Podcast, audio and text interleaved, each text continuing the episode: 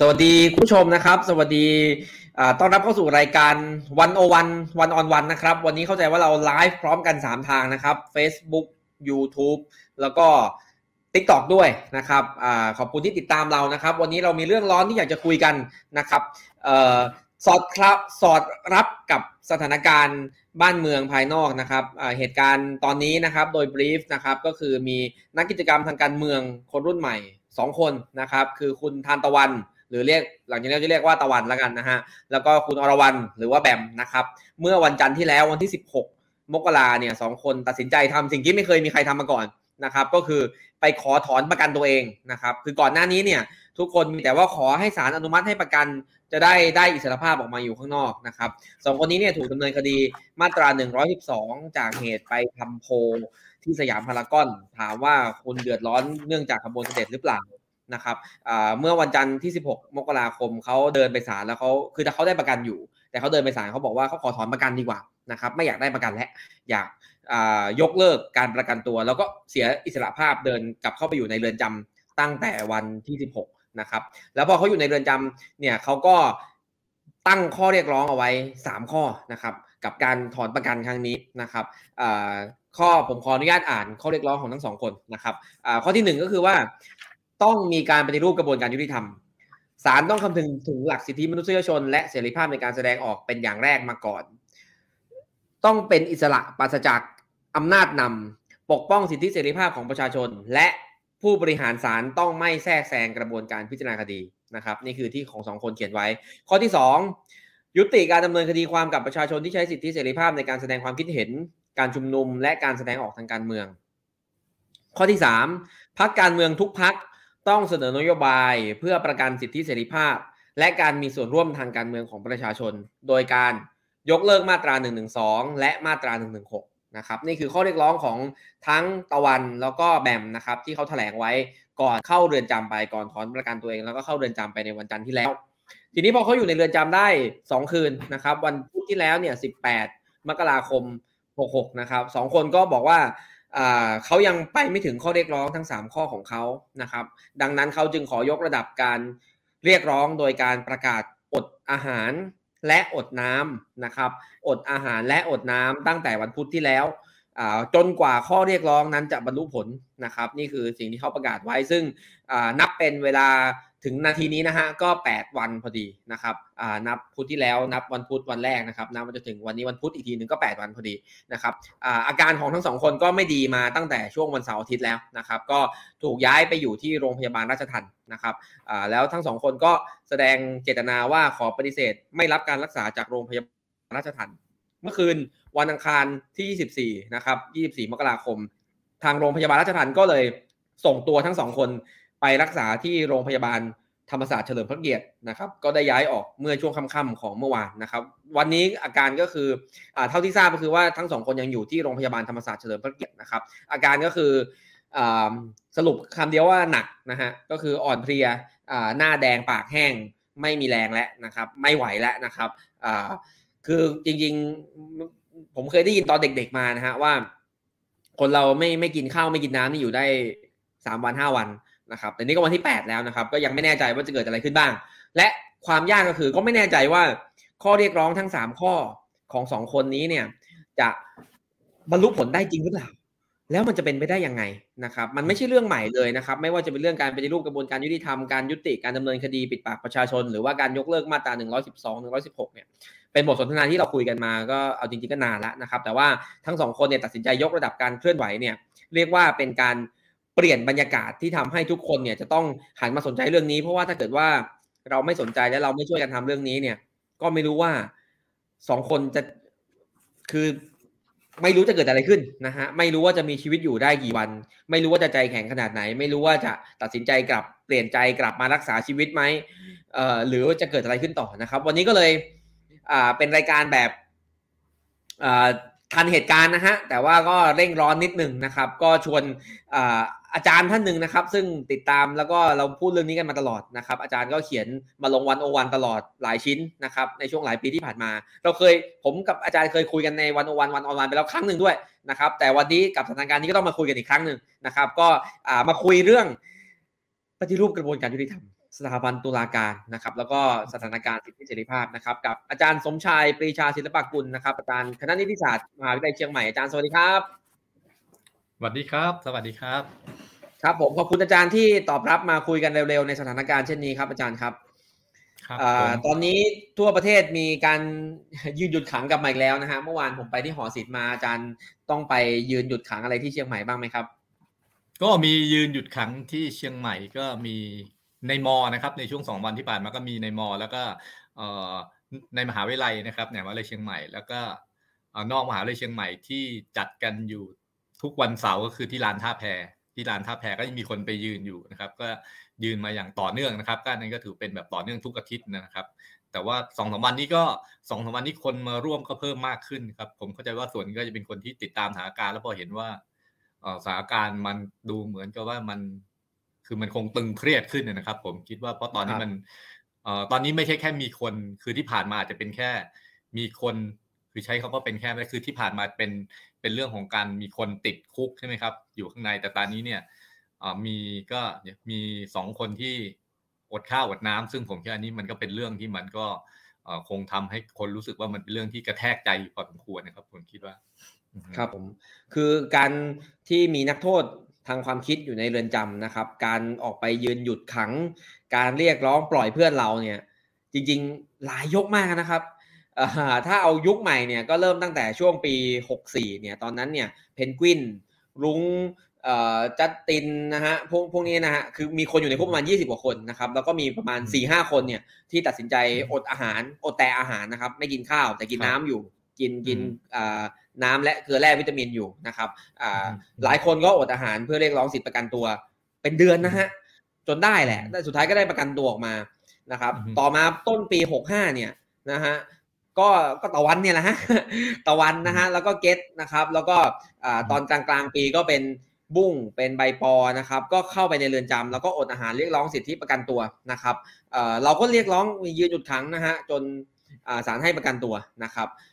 แล้วพอมาต้นปี 65 คราวนี้หนักกว่าเดิมเพราะว่าอดทั้งอาหารและน้ำนะครับทำให้ดูเหมือนว่าเวลามันเหลือไม่มากนะครับอาจารย์ผมคุยกับอาจารย์แบบ ผมรู้ว่าอาจารย์สอนกฎหมาย แต่ผมขอไม่รู้เราแลกเปลี่ยนกันในฐานะ เราเรียนกฎหมายคงอาจจะไม่ได้คุยกฎผมคิดว่าอาจจะไม่วันนี้นักเรียนกฎหมายอาจจะไม่ได้มาคุยกฎหมายมากเท่าไหร่ละนั่นสิอาจารย์ผมคิดว่าคืออย่างนี้คือครั้งนี้เนี่ยที่มันคือครั้งนี้ผมคิดว่าการการอดข้าวของแบงก์ตะวันเนี่ย ผมคิดว่ามันมันเป็นเรื่องซึ่งเป็นเรื่องซึ่งเออผมคิดว่ามัน ต่างจากครั้งอื่น คือจริงการอดอาหารที่ผ่านมาเนี่ย ถ้าใครอยู่ในแวดวงการเคลื่อนไหวทางสังคม ก็เห็นมีการอดอาหารเกิดขึ้นบ่อยนะครับอดอาหารแต่ว่าหลายครั้งเราจะเห็นการอดอาหารที่คืออดอาหารอาหารหนักนะครับทุกแบบแต่คือไม่ได้อดน้ำนะครับบางคนก็อดอาหารแต่ยังดื่มน้ำอยู่นะครับยังดื่มเกลือแร่ดื่มนมอยู่อะไรประมาณแบบนี้นะครับแต่ว่าอันเนี้ยผมคิดว่าถ้าเกิดเท่าที่เท่าที่ลองอ่านดูหรือประสบการณ์ที่ผ่านมาเนี่ยการอดอาหารและอดน้ำเนี่ย น่าจะเป็นครั้งแรกที่เราเคยได้ยินว่ามีการคนมีคนทำอย่างจริงจังนะครับ ผมก็คืออดทั้งอาหารและอดน้ำซึ่ง คือเราก็รู้แหละด้วยความรู้แบบความรู้แบบสุขภาพหนึ่งศูนย์หนึ่งเราก็รู้ว่าอดอาหารเนี่ยมันก็ยังโอเคมันคือมันมันคือมันหมายความยังพอมีชีวิตถ้ายังดื่มน้ำยังดื่มเกลือแร่อะไรเนี่ยมันยังพอมีชีวิตอยู่ต่อได้นะครับ แต่ว่ากรณีที่ถ้าเกิดอดทั้งข้าวอดทั้งน้ำเนี่ยผมคิดว่านี่มันคงต้องเป็นเรื่องที่มันคงคนที่จะตัดสินใจทำเนี่ย ผมเชื่อว่าเขาคงคิดว่านี่มันเป็นเรื่องที่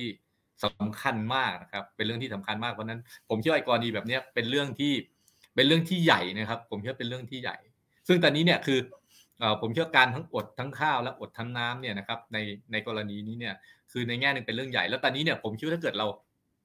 เรามองให้กว้างออกไป ผมคิดว่าอันหนึ่งที่มันน่าสนใจมากสำหรับสังคมไทยคือในหลาย ๆ ที่เนี่ย การอดข้าวประท้วงเนี่ยส่วนใหญ่นะครับ ที่เราเห็นคือมักจะเป็นการอดข้าวประท้วงกับรัฐบาลเผด็จการ การข้าวประท้วงอะไรล่ะกรณีคืออกดข้าวประท้วงการใช้อำนาจพิเศษของทหาร คือในหลาย ๆ ที่เนี่ยส่วนใหญ่จะเป็นการการอดอาหารเพื่อที่จะต่อสู้กับรัฐบาล แต่ว่าพอมาเมืองไทยเนี่ยในช่วงสองปีผ่านมาเนี่ยการอดอาหารเกิดขึ้น เพื่อเรียกร้องกับศาลยุติธรรม ครับ โอ้ผม อันนี้น่าเป็นคือ คือมัน คือมันไม่เหมือนคือที่อื่นมีอดอาหารไม่มีตอดอาหารเพราะว่ารัฐบาลทำไม่ดี รัฐบาลทำเฮงซวยอดอาหารเพราะว่าอยู่ในคุกถูกปฏิบัติอย่างอะไร แต่ว่าในสังคมไทยเราเห็นว่าในช่วงตั้งแต่ปี64 65เนี่ย เราเห็นการอดอาหารเพื่อเรียกร้องกับศาลยุติธรรม โอ้ผมคิดว่านี้มันน่าจะเป็นมันน่าจะเป็นอะไรล่ะ มันน่าจะเป็นสิ่งที่ชวนแบบคือชวนชวนให้เรา เอ้ยตกลง คือตกลงนี่มันคืออะไรใช่ไหมคือตกลงว่าทั้งทั้งที่เวลาสมมุติที่เกิดนักเรียนกฎหมายเนี่ยเวลาเราพูดกันเนี่ยนักเรียนกฎหมายหรือคนในแวดวงกฎหมายเนี่ยเรามักจะชื่นชมกับแวดวงตุลาการ แต่กลายเป็นว่าในสองสปีนี้มีคนมาอดอาหาร เพื่อเรียกร้องสิทธิและเสรีภาพ ผมคิดถ้าเกิดข้อข้อเรียกร้องเนี่ยอย่างเช่นข้อเรียกร้องนะครับคือถ้าเกิดเราดูข้อเรียกร้องเนี่ยข้อเรียกร้องที่เกิดขึ้นเนี่ยนะครับ ผมคิดว่าคือ คือเราก็รู้เมื่อไหร่ที่เราเรียกร้องใช่ไหมคือข้อเรียกร้องเนี่ยคือเวลาเราเรียกร้องอะไรนะครับ อย่างเช่น อย่างเช่น สมมุติเราเรียกร้อง มหาลัยต้องโปร่งใสใช่ไหมสมมติคือเมื่อไหร่เราเรียกร้องอะไรเนี่ย แสดงว่าเราเห็นว่ามันไม่มีสิ่งที่เราเรียกร้องอยู่ในสิ่งนั้นใช่ไหมครับคือเวลาเราจะเรียกร้องมาเวลาเรียกร้องเอ้ยอะไรล่ะอ่าเวลาจะเรียกร้องสมมติเรียกร้องอ่ามหาวิทยาลัยต้องโปร่งใสแสดงว่าเรารู้สึกว่าแสดงมหาลัยมันไม่ค่อยโปร่งใสว่ะครับ ผมเอาดูแค่ข้อหนึ่งนะครับ แค่ข้อหนึ่งที่แบมกับตะวันเรียกร้อง ต้องมีการปฏิรูปกระบวนการยุติธรรมอะอันนี้ก็ เป็นภาพรวมนะครับศาลต้องคำนึงถึงหลักสิทธิมนุษยชน และเสรีภาพในการแสดงออก แปลว่าอะไรแปลว่าศาลมันไม่มีศาลไม่ได้คำนึงถึงหลักสิทธิมนุษยชนและเสรีภาพเลยครับศาลต้องเป็นอิสระและปราศจากอำนาจนำอืมศาลไม่เป็นอิสระเลยศาลมีอำนาจนำเหรอปกป้องสิทธิเสรีภาพประชาชน และผู้บริหารศาลต้องไม่แทรกแซงกระบวนกระบวนพิจารณาคดี ครับ คือ ข้อแรกนี่คุยไม่จริง อ่า ข้อแรกเนี่ยคุยกันยากแต่คือจริงไม่จริงไม่รู้ จริงไม่จริงไม่รู้ แต่หมายความว่า ในทัศนะของคนจำนวนหนึ่งรวมผมก็ไปด้วยก็ได้พูดตรงๆ รวมผมก็ด้วย ผมเห็นด้วย คือหมายความว่าข้อเรียกร้องเนี่ยคือเมื่อไหร่เราเรียกร้องอะไรเนี่ย แปลว่าในเรื่องนั้นเนี่ย มันไม่มีที่เราเรียกร้องอยู่ เพราะถ้าเกิดมันมีอยู่นะครับ เราก็คงไม่เรียกร้องอะเพราะนั้นพอเป็นแบบนี้ปุ๊บเนี่ยการอดข้าวในเมืองการอดข้าวที่เกิดขึ้นใน สถานการณ์ปัจจุบันและรวมถึงสองปีผ่านมาเนี่ยผมคิดว่าในสังคมไทยนี่เป็นเรื่องที่ชวนแบบผมคิดชวนหน้าตนกนะคือหมายความว่าเรียกร้องเราไม่ได้ไปเรียกร้องกับทหารเลยนะครับ เราไม่ได้เรียกร้องกับคุณประยุทธ์เลยนะครับ แต่เราเรียกร้องกับศาลยุติธรรม ซึ่งเรามักจะเชื่อกันว่าเป็นองค์กรที่เป็นกลางและมีความเป็นอิสระมากที่สุดเมื่อเทียบกับสถาบันทางการเมืองอื่นๆ เพราะนั้นพอเกิดแบบนี้ขึ้นเนี่ยผมคิดว่ามันชวนให้ตกใจครับ ชวนให้ตกใจครับ ก็หวังว่า จะมีคนตกกระจายกันมากขึ้นนะฮะ ให้การอดอาหารอดน้ำของสองคนยังมีความหมายนะฮะอาจารย์ ทีนี้อาจารย์ครับเราก็เห็นคนอดอาหารมาหลายคนในช่วงสองปีที่ผ่านมา ครับ จนมาถึงสองคนนี้ในวันนี้ครับอาจารย์เออขออัปเดตว่าคุณสิทธิโชคเป็นอีกคนหนึ่งเป็นจำเลยหนึ่งหนึ่งสองอีกคนหนึ่งที่เพิ่งเข้าเรือนจำไปเขาเพิ่งประกาศอดอาหารด้วยนะ แต่อดอดแค่อาหารน้ำน้ำยังไม่อดนะครับเออเนี่ยก็ตอนนี้ก็เลยมีอดอาหารสามคนครับอาจารย์อ่าด้วยข้อเรียกร้อง ปฏิรูปกระบวนการยุติธรรม ให้ศาลต้องเป็นอิสระคำนึงถึงหลักสิทธิมนุษยชน ไม่มีอำนาจอะไรมาครอบงำนั่นแสดงว่าอาจารย์ก็เห็นด้วยว่าตอนเนี้ยไอ้ที่เรียกร้องอยู่เนี่ยมันไม่เป็นจริงใช่ไหมครับอาจารย์ซึ่งเรามาช่วยกันแจกแจงหน่อยครับอาจารย์ เพราะว่าสองคนสามคนเนี่ยที่เขาอดอาหารอยู่เนี่ยเขาไม่ได้ออกมาพูดแล้ว เราพูดแทนเขาหน่อยว่าไอ้สิ่งเหล่านี้สถานการณ์ปัจจุบันมันไม่เป็นจริงยังไงทำไมเราต้องเรียกร้องให้มันได้มาครับ คือถ้าเราดูคือคือถ้าใครติดตามเนี่ยผมคิดว่าเราก็น่าจะเห็นว่าในช่วงหลาย ๆ ปีผ่านมาเนี่ยคือก่อนหน้านี้เนี่ยอาจจะมีเสียงวิพากษ์วิจารณ์นะครับมีเสียงวิพากษ์วิจารณ์ส่วนใหญ่ ส่วนใหญ่ก็คือถ้าพูดแบบคือส่วนใหญ่จะมีเสียงแบบการแสดงความเห็นในเชิงลบต่อศาลนะแต่ช่วงสองสามปีหลังเนี่ยผมเข้าใจว่าเราเห็นปฏิบัติการนะครับ เราเห็นปฏิบัติการมากขึ้นคืออันนี้หมายความว่า ไม่เราไม่ใช่แค่การวิพากษ์วิจารณ์แล้วแต่หมายความมันเป็นปฏิบัติการนะครับ เช่น การไปยื่นหนังสือนะครับ หรือการลุกขึ้นตอบโต้ในศาลเพื่อแสดงให้เห็นว่ากำลังถูกอะไรล่ะถูกละเมิดสิทธิเสรีภาพนะครับ รวมถึงกระทั่งมาถึงการอดอาหาร หรือแม้กระทั่งการยืนหยุดขังเนี่ยที่ดำเนินมาอย่างต่อเนื่องข้ามปีมาเนี่ยนะครับ คือมันมีปฏิบัติการเนี่ยคือ ผมเชื่อปฏิบัติการต่างๆ เหล่านี้เนี่ยคือมันสะท้อนนะครับ ผมเชื่อมันสะท้อนคือ บางคนเรียกมันว่าเป็นอะไรล่ะ เป็นวิกฤตของกระบวนการยุติธรรมหรืออะไรก็ตามนะครับ คือ คือจะเรียกมันว่าวิกฤตก็ได้แต่ผม ผมอยากจะเรียกมันว่า นี่มันแบบเป็นภาวะวิปริตผิดเพี้ยนอะ คือมันเป็นคือมันเป็นภาวะที่ผมสึกว่ามันเกิดภาวะวิปริตผิดเพี้ยนคือหมายความว่าเอ่อหน่วยงานและองค์กรต่างๆ มันทำหน้าที่แบบที่ผมคิดว่าทำให้เกิดคำถามทำให้เกิดคำถามอยู่ อยู่อย่างต่อเนื่องนะครับ อยู่อย่างต่อเนื่องคือ คือเอ่อคือสมมุติถ้าเกิดเรามองนะครับถ้าเกิดเรามองเนี่ยผมคิดว่าถ้าเกิดคดีอะคดีที่เกี่ยวข้องกับการเมืองก็ได้ หรือพูดแบบคือคดีที่อ่าคดีที่แค่ว่ายืนอยู่คนละฝั่งกับรัฐบาลแบบเนี้ยใครที่ยืนอยู่กับคนละฝั่งกับรัฐบาลเนี่ยผมคิดว่าเฮ้ยเราจะเห็นปัญหาว่า การผลักดันหรือการดำเนินคดีเนี่ย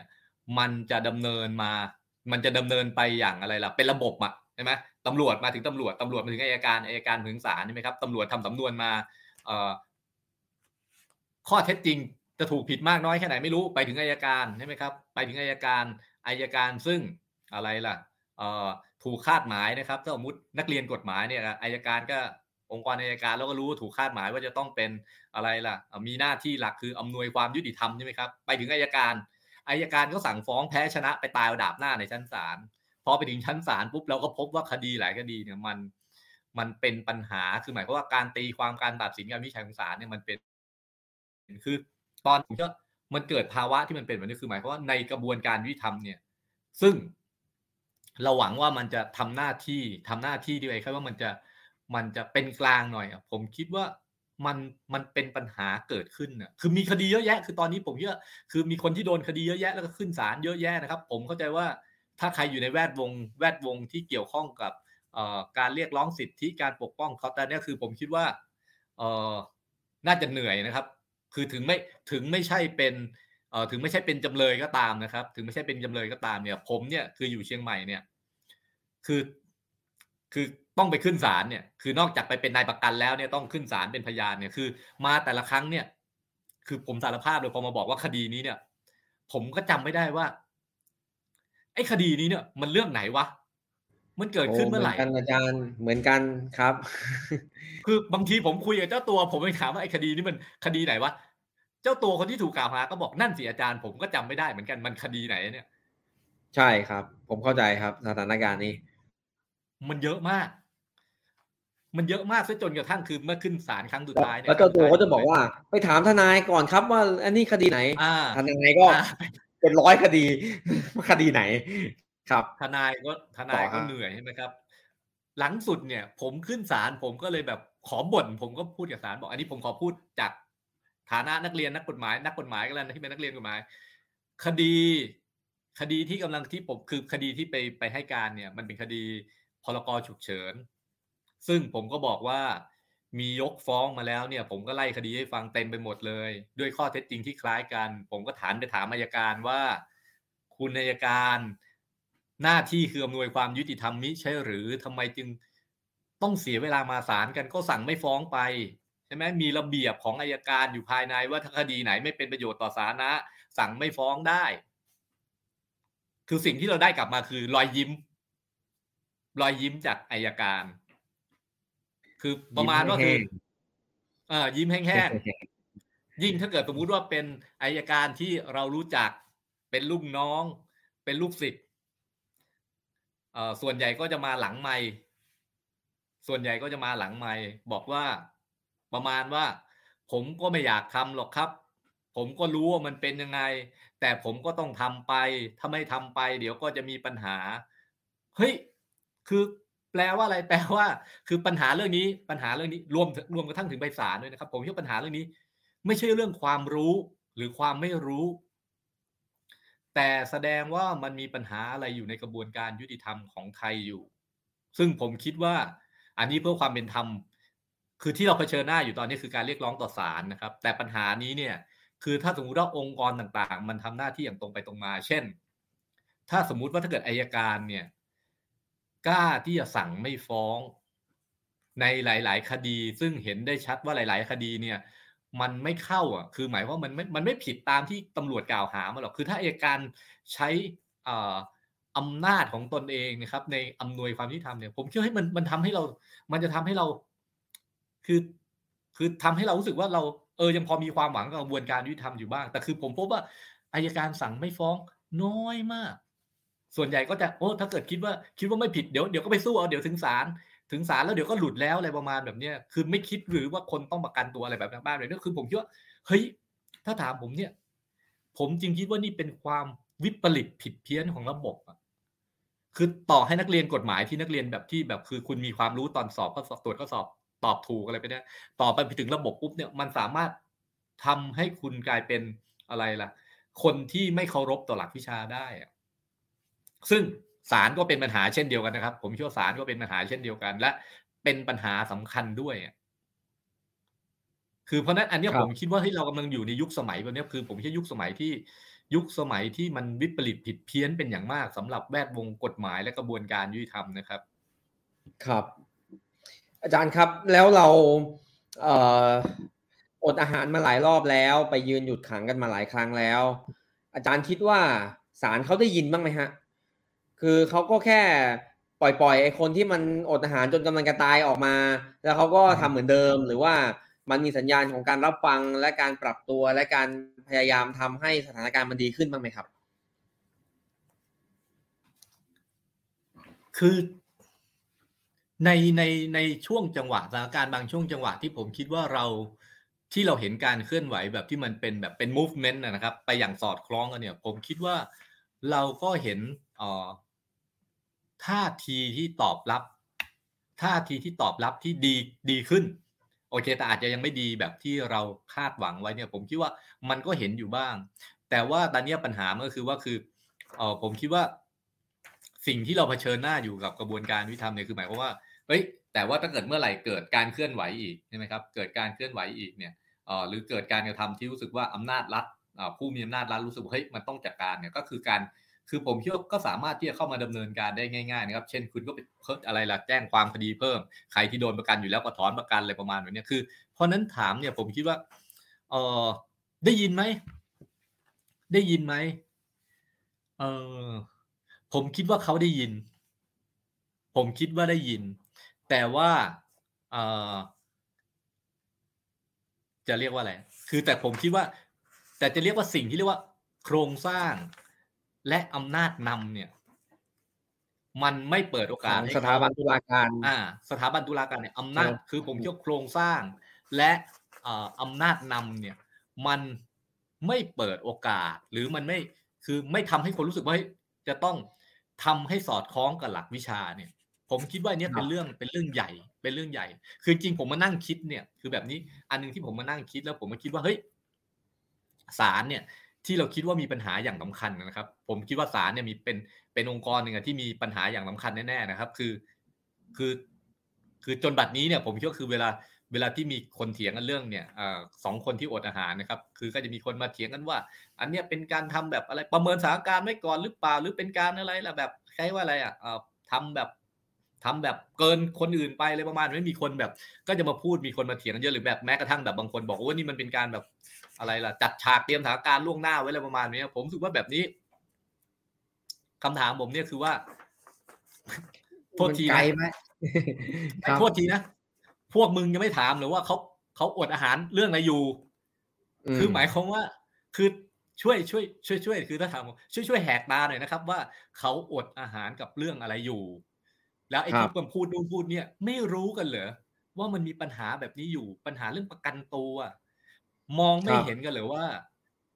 คดีจำนวนมากเนี่ย คือเราลองไล่ไปดูโอ้ไปีผ่านมาเนี่ย มีคดีมาขับรถชนคนตายบนทางด่วนนะครับ ขับรถชนคนตายบนทางด่วน ประกันเอ่อมีนักการเมืองล่วงละเมิดทางเพศอย่างต่อเนื่อง ประกันยึดสนามบินยึดทำเนียบ อันนี้นอนคุกคืนหนึ่งแล้วก็ประกัน คือ ประกันตัวหมดแหละ คือ ทำความผิดแบบที่ร้ายแรงรุนแรงเลยเนี่ย ประกันตัวหมด คือผมคิดว่าเฮ้ยแต่หนึ่งหนึ่งสองไม่ได้ประกันแต่หนึ่งหนึ่งสองไม่ได้ประกัน หรือแม้กระทั่งบางอันบางคดีเนี่ยหนึ่งหกอะไรก็ตามไม่ได้ประกันทั้งทั้งที่ผมคิดว่าเฮ้ยลองเปรียบเทียบกันหน่อยได้ไหมไอ้ขับรถชนคนตายล่วงละเมิดทางเพศต่อเนื่องยึดสนามบินเนี่ยยึดสนามบินเนี่ยเอายึดสนามบินกันเลยเนี่ยคือยังได้ประกันตัวเลยยึดตำเนียบรัฐบาลได้ประกันตัวเฮ้ยอันนั้นกระทำความเสียหายเกิดขึ้นในขณะที่คนที่ติดอยู่ตอนเนี้ย นี่คือคนที่ถูกกล่าวหาหรือเป็นจำเลย เพราะนั้นหมายความว่าสิ่งที่เขากำลังเรียกร้องอยู่ผมคิดว่าเรียกร้องในสิ่งที่มัน คือเรียกร้องสิ่งที่มัน มันพื้นฐานมากๆอะคือมันพื้นฐานคือข้อเรียกร้องนี้ คือข้อเรียกร้องนี้นะคือถ้าเป็นนักเรียนกฎหมายนะผมจะบอกว่าแม่งโคตรพื้นฐานเลยมึงคือมันถ้าโคตรถ้าตอบข้อสอบนี้ได้ครึ่งเดียวยังไม่ได้เต็มใช่ไหมเออมันเรื่องเรื่องพื้นฐานครับ เออ มันเรื่องแบบ คือมันเรื่องแบบ คือถ้าเป็นนักเรียนกฎหมายเนี่ย คุณก็ไอ้หลักสันนิษฐานไว้ก่อนผู้บริสุทธิ์ท่องกันมาจนไม่รู้จะท่องไงแล้ว แต่คือ คือปัญหาคือว่าคนกลุ่มนี้ไม่สามารถได้รับสิทธิ์แบบนี้ สิ่งที่เขาเรียกร้องเนี่ย คือตอนนี้เนี่ย ถามผมเนี่ย เฉพาะหน้าเขาไม่ได้เรียกร้องอะไรมากเลย คือผมคิดว่าถ้าเกิดปล่อยให้ทั้งหมดออกมานะครับ ปล่อยให้ทั้งหมดออกมา แล้วมาสู้คดีเนี่ยมาสู้คดีเนี่คยรับผมคิดว่าก็ก็ว่ากันไปตามพยานหลักฐานใช่ไหมครับ คือแน่นอนเออบางคดีเนี่ยคือถามว่าบางคดีมันก็อาจจะผิด คือตัวกฎหมายเนี่ยคือเราอาจจะบอกว่ามันไม่ดีไม่เห็นด้วยแต่ถามว่าเฮ้ยถ้าเกิดมันสู้มันก็ต้องยึดอยู่บนฐานนั้น อาจจะผิดหรืออะไรก็ว่าไปแต่อย่างน้อยมันควรต้องสามารถที่จะสู้คดีได้อะคือหรือแม้กระทั่งประกันตัวออกมาก็ตามเนี่ยหรือแม้กระทั่งประกันตัวมาก็ตามเนี่ยคือ คือคือ คือประธานโทษนะครับ คือผมคิดว่าเวลาที่ศาลไม่ให้ประกันตัวแล้ว คือผมคิดว่า น่าจะให้เหตุผลอะไรที่ทำให้คนที่อ่านหรือคนที่ได้ยินเนี่ย รู้สึกว่าศาลได้ใช้วิจารวิจารณญาณไต่ตรองอย่างอืมรอบคอบแล้ว เพราะว่าครับการควบคุมตัวคนไว้ในคุกเนี่ย อยู่ในคุกมันไม่ให้เรื่อง มันไม่ใช่เรื่องสนุกนะครับ ผมคิดว่ามันไม่ใช่เรื่องที่คือมันอืมมันพลากสิทธิพื้นฐานคุณไปเนี่ย เพราะฉะนั้น ช่วยอธิบายเหตุผลหน่อยได้ไหมนอกจากบอกว่าไม่มีเหตุให้เปลี่ยนแปลงคำสั่งอะ คือครับ ผมรู้สึกว่าโอ้อันนี้แบบ มันเป็นการตอบที่แบบ ผมคิดว่ามันกำปั้นทุบดินไปนิดนึงอะคือ ผมคิดว่า คือถ้าสมมุติจะบอกว่าอะไรล่ะ ไม่เหตุไม่มีเหตุให้เปลี่ยนแปลงคำสั่งลองลองพันนาเพิ่มขึ้นได้ไหมครับ คือพันนาหน่อยทำไมถึงไม่มีเหตุให้เปลี่ยนแปลง ที่ยื่นประกันตัวครั้งนี้บางทีเขาก็จะเพิ่ม เช่น เพิ่มวงเงินประกันใช่ไหมครับ เพิ่มอะไรล่ะ เพิ่มเงื่อนไขในการขอประกันแบบนี้คือผมคิดว่าเฮ้ยช่วยอธิบายอะไรเพิ่มเติมหน่อยคือ คือไอ้ไม่ไอ้ไม่ให้ประกันนี่ก็เรื่องหนึ่งไอ้พอพอเวลาจะให้ประกันเนี่ย ผมคิดว่าให้ประกันเนี่ยมันก็ คือในความเห็นผมคือแบบนี้นะครับสำหรับผมเนี่ย การไม่ให้ประกันเนี่ย การให้ประกันในแง่นี้ ในแง่หนึ่งเนี่ยคือ มันก็คือการลงทันชนิดหนึ่งแล้ว การไม่ให้ครับประกันตัวนะครับ ผมเชื่อนี่คือคือโทษทันชนิดหนึ่งแล้วอะคือเพราะฉะนั้นโดยหลักก็คือว่าถ้าเกิดยังไงคือ ผมว่าคนควรต้องได้รับสิทธิประกันตัวถ้ามันไม่ได้เข้าเหตุนะครับ ไม่ได้เข้าเหตุเช่นอะไรไปยุ่งเหยิงพยานหลักฐานหรือคุณจะหลบหนีอะไรก็ตามเนี่ยผมคิดว่าเอ้ยอันนี้มันควรต้องได้รับประกัน แต่ตอนนี้พอประกันตัวออกมา ผมคิดว่ามันก็เผชิญปัญหาอีกันคือครับ คือผมก็คือเนี่ยคือเราก็เห็นว่าโอศาลมีใช่ไหมประกันตัวมาปุ๊บศาลบอกห้ามไปร่วมชุมนุมทางการเมือง มีเงื่อนไขห้ามอืมไปร่วมชุมนุมทางการเมือง เขาประกันตัวออกมา เขาเป็นผู้บริสุทธิ์มิใช่หรือ แล้วบอกห้ามอะไรนะ ห้ามไปกระทำการในลักษณะที่ถูกกล่าวหามา ก็ไอ้ที่เขาถูกกล่าวหามา ก็มันก็ยังเป็นข้อกล่าวหาไง คือเท่ากับว่าศาลคือคล้ายๆว่าคือถ้าให้เหตุผลแบบนี้เท่ากับเราบอกแล้วอ๋ออันนั้นน่ะผิด ครับ คือผมรู้สึกว่าแบบมันมันมันเป็นปัญหาคือตอนนี้ถามผมเนี่ยคือ เมื่อตราบเท่าที่เรายังเป็นผู้บริสุทธิ์อยู่ มันก็ต้องได้รับสิทธิเสรีภาพตามที่กฎหมายรับรองรวมถึงอืมรัฐธรรมนูญด้วยเพราะฉะนั้นประกันตัวออกมาเนี่ยถ้าเข้าไปชุมนุมทางการเมืองผมคิดว่าถามผม ก็เป็นสิทธิพื้นฐานอะอืมเพราะว่าไอ้ครับอันนั้นอ๋ออันนั้นเป็นข้อกล่าวหา ยังไม่ได้ตัดสินอะไรออกมาครับเลย เพราะฉะนั้นคือมันผมคิดว่ามันมันคือตอนเนี้ยมันมันอะไรล่ะมัน ชุลมุนชุลเกไปหมดแล้วคือการวินิจฉัยเนี่ยคือผมรู้สึกว่า จนอาจารย์ไม่รู้ว่าจะเริ่มวิจารณ์จากตรงไหนก่อน มันเยอะมากมันเยอะคือจนกระทั่งผมรู้สึกว่าตอนนี้เนี่ยเอ่อตอนนี้เนี่ยคือจริงๆพอเป็นแบบนี้ปุ๊บเนี่ยพอเราเจอปัญหาไปเยอะเนี่ย ผมก็เลยคิดว่าเฮ้ยผมก็ลองกลับมานั่งคิดนะเอาเข้าจริง เอาเข้าจริง อันนี้เป็นความเป็นเป็นไอเดียผมคือแบบนี้ครับคือ เอาเข้าจริงเนี่ย ถ้าถามกลับมาลองคิดเนี่ย ผมอยากจะคิดแบบนี้เฮ้ยเอาเข้าจริงเนี่ย ศาลกระบวนการยุติธรรมของไทยเนี่ย เอาเข้าจริงมันเกิดขึ้นเนี่ย มันไม่ได้ต้องการเพื่อที่จะมาปกป้องหรือพิทักษ์สิทธิเสรีภาพของประชาชนหรอกเอ่ออาจารย์กฎหมายนักกฎหมายจำนวนมากชอบบอกว่าระบบกฎหมายสมัยใหม่เกิดขึ้นในสมัยรัชกาลที่ห้าใช่ไหมครับเมื่อเรามีโรงเรียนกฎหมาย เรานำระบบกฎหมายแบบตะวันตกเข้ามาใช่ไหมอาอาจารย์บางคนก็บอกว่าพอ เรามีประมวลกฎหมายอาญาปุ๊บบัตรนี้ผู้คนเสมอภาคทั่วหน้ากันอะไรแบบนี้นะครับ ซึ่งอันนี้ก็เป็นคำอธิบายที่ผมคิดว่าก็ก็ก็ก็แปลกดีคือเรามีประมวลกฎหมายอาญาใช่ ในสมัยรัชกาลที่ 5 ใช่ แต่อย่าลืมนะครับว่าระบอบสมบูรณาญาสิทธิ์นะครับ แล้วพูดได้ไงว่าประชาชนมีสิทธิเสมอภาคเท่าเทียมกันอะไรแบบนี้คือคือแบบนี้ สิ่งที่ผมคิดก็คือว่าเอาเข้าจริง ไอ้ รากฐานหรือพื้นฐานของระบบกฎหมายสมัยใหม่ของไทยเนี่ย มันไม่ได้ต้องการสร้างระบบกฎหมายเพื่อบนพื้นฐานที่ว่าประชาชนมีสิทธิเสรีภาพเท่าเทียมกันและกฎหมายเป็นเครื่องมือในการคุ้มครอง ผมคิดว่าระบบกฎหมายสมัยใหม่เนี่ยมันเกิดขึ้นคือ เอาไว้สำหรับจัดกการความขัดแย้งระหว่าง ระหว่างใครกับใครอะคือสามัญชนกับสามัญชนเนี่ยถ้าทะเลาะกันเนี่ย เราจะกฎหมายเข้าไปจัดกการมันอย่างเท่าเทียมตราบเท่าที่คุณเป็นสามัญชน กับสามัญชน แต่ถ้าเกิดเมื่อไหร่ที่มันเป็นเรื่องของสามัญชนกับรัฐ ถ้าเมื่อไหร่ที่มันเป็นสามัญชนกับรัฐไม่ใช่ ระบบกฎหมายและกระบวนการยุติธรรมทำหน้าที่คือคอยกำราบครับทำหน้าที่คอยกำราบเพราะนั้นผมคิดว่าถ้าเกิดคิดถึงคือผมคิดว่า เพราะนั้นในแง่นี้เนี่ย ผมคิดว่าเนี่ยใครที่ชอบบอกว่าอ๋อระบบกฎหมายสมัยใหม่ในเมืองไทยตั้งต้นสมัยรัชกาลที่ห้าเนี่ย ผมผมอ๋อ คือสมัยก่อนผมก็อาจจะรู้สึกว่าก็ก็พอฟังได้นะครับ แต่ตอนนี้ผมน่าจะเห็นแย้งอย่างเต็มที่นะครับ คือแล้วแล้วระบบกฎหมายกับกระบวนการยุติธรรมเนี่ยรวมถึงศาลสองสี่เจ็ดห้าต่อให้มีการเปลี่ยนแปลงการปกครองสองสี่เจ็ดห้าเนี่ยเอ่อการเปลี่ยนแปลงการปกครองสองสี่เจ็ดห้าไม่ได้เปลี่ยนรากฐานทางความคิด และกระบวนการ ไม่ได้เปลี่ยนแปลงคือศาลถูกแตะน้อยมากถ้าพูดแบบหนึ่งครับศาลถูกแตะน้อยมาก โครงสร้างของศาลเนี่ย จากระบบการเปลี่ยนแปลงการปกครองเนี่ย คล้ายเดิม มีการเปลี่ยนแปลงเกิดขึ้นแบบนิดหน่อยไม่ปรีดีพนมยงจะเข้าไปพยายาม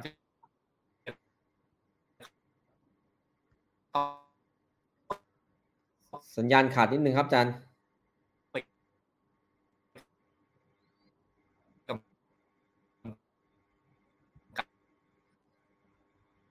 อาจารย์หลุดไปแล้วนะครับ เอ่อเดี๋ยวให้อาจารย์พูดใหม่นะครับ เดี๋ยวอาจารย์กลับมาจะให้อาจารย์พูดใหม่อาจารย์พูดถึงอยู่ตรงที่ว่าสองสี่เจ็ดห้าแล้วแนวคิดอาจารย์ปรีดีอะไรบางอย่าง ผมได้ยินประมาณนี้นะครับระหว่างรออาจารย์กลับมาฮะ ตอนนี้อาจารย์สมชายหลุดไปนะครับอ้าวอาจารย์กลับมาแล้ว กลับมาหรือยัง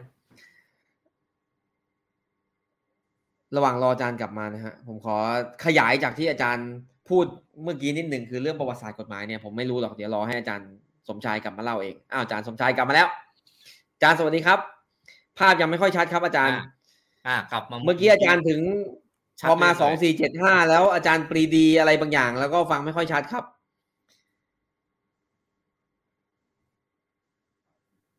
อาจารย์สมชายได้ยินผมไหมครับ ได้ยินครับ ได้ยินผมเปล่าเอ่ยได้ยินแล้วครับ เมื่อกี้อาจารย์กำลังพูดถึงแนวคิดสองสี่เจ็ดห้า แล้วก็มาถึงอาจารย์ปีดีอะไรบางอย่างประมาณนี้แล้วสัญอาจารย์ก็กระตุกกระตักไม่ได้ยินครับอาจารย์ต้องเริ่มตรงนี้ใหม่ครับ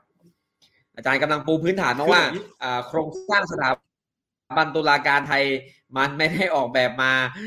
ที่จะเอื้อหน่วยความยุติธรรมแบบนี้ตั้งแต่ประวัติศาสตร์มาจนสองสี่เจ็ดห้าอะไรประมาณนี้ครับอาจารย์เชิญต่อครับครับ คือสองสี่เจ็ดห้าเนี่ย เป็นการเปลี่ยนแปลงทางการเมือง แต่ว่าสถาบันตุลาการไม่ไม่ถูกกระทบมาก หมายความว่าตัวตัวโครงสร้างตุลาการเป็นอิสระจากจากระบอบการเมือง โดยเฉพาะยิ่งจากระบอบประชาธิปไตยปรีดีพนมยงค์อาจารย์ปรีดีพนมยงค์พยายามจะเข้าไปคล้ายๆว่า ดึงอำนาจ หรือเข้าไปกำกับศาลนะครับ เข้าไปกำกับศาลมากขึ้น แต่ไม่ประสบความสำเร็จมากเท่าไหร่พอสองสี่เก้าศูนย์เนี่ย หลังจากนั้นมาศาลก็ศาลก็เลี้ยวขวา อืม ซึ่งสองสี่เก้าศูนย์ในที่นี้คือถ้าเกิดสองสี่เก้าศูนย์เกิดรัฐประหาร ครับ เกิดรัฐประหารสองสี่เก้าศูนย์นะครับรัฐประหารสองสี่เก้าศูนย์เนี่ย เรื่องหนึ่งซึ่งซึ่งผมคิดว่าคนเนี่ยจะไม่ค่อยได้พูดถึงมากก็คือว่าตอนที่จะรัฐประหารสองสี่เก้าศูนย์เนี่ย ตุลาการตุลาการที่เป็นตุลาการใหญ่ ๆ เนี่ย เข้าไป มีส่วนร่วมร่างรัฐธรรมนูญสองสี่เก้าศูนย์ก่อนที่จะมีการรัฐประหารเกิดขึ้นพูดง่ายๆคือหมายความว่าสมมุติจะรัฐประหารพวกนี้ตุลาการใหญ่ ๆ นะครับ ไปร่วมกับหลาย ๆ คนร่างรัฐธรรมนูญรอไว้เลย คือแปลว่ามีส่วนร่วมในการรัฐประหารอะ ครับ คือซึ่งอันเนี้ยคือแล้วหลังจากนั้นมาเนี่ยคือ ไอ้ที่คือถ้านักเรียนรัฐธรรมนูญเนี่ยก็จะบอกว่าอ๋อคำวินิจฉัยที่เกิดขึ้นหลัง 2490 เนี่ยรับรองอำนาจรัฐประหารเลยเนี่ย ก็จะไม่รับรองได้ไงล่ะ ก็ไอ้รัฐประหาร 2490 เนี่ยตุลาการเขามีมีบทบาทในตอนล่างรัฐธรรมนูญได้ซ้ำแล้ว หลังจากนั้นมาก็ไปนั่งอยู่เป็นตำแหน่งใหญ่ในฝ่ายตุลาการ คือผมคิดว่าแบบนี้คือที่พูดเรื่องนี้เพราะว่าเอ่อตุลาการเนี่ย ผมคิดว่าหันขวาอย่างเต็มที่เอ่อหลัง 2490 มาจนถึงปัจจุบันเอ่อไม่ซึ่งเปลี่ยนแปลหลังงจากนั้นเลยเหรอครับเนี่ยคือ หลังจากนั้นคือมีความเปลี่ยนแปลงไหมคือในรายละเอียดนี่มีความเปลี่ยนแปลง ผมคิดว่าเอ่อ นอกจากหันขวาแล้วเนี่ยทศวรรษ 2500 เนี่ยคือหันขวาแล้วเป็นราชาชาตินิยมเพิ่มขึ้น ครับ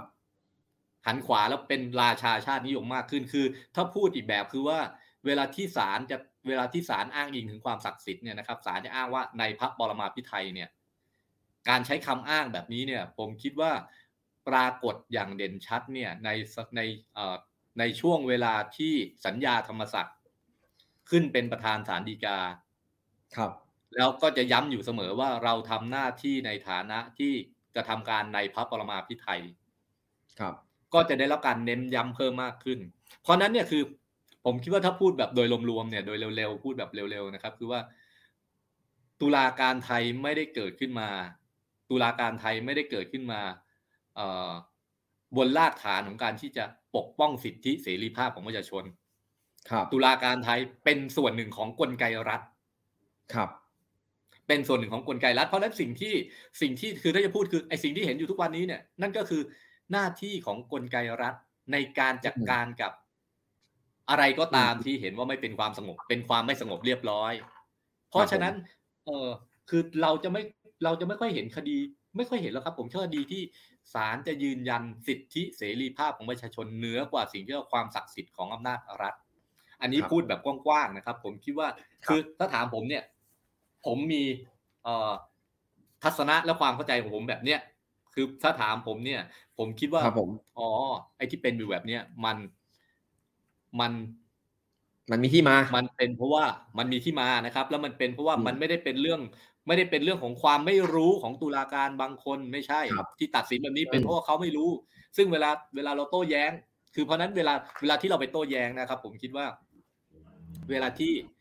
เอ่อเราจะโต้แย้งว่าศาลตีความแบบนี้ตัดสินแบบนี้ไม่ได้เนี่ยอืม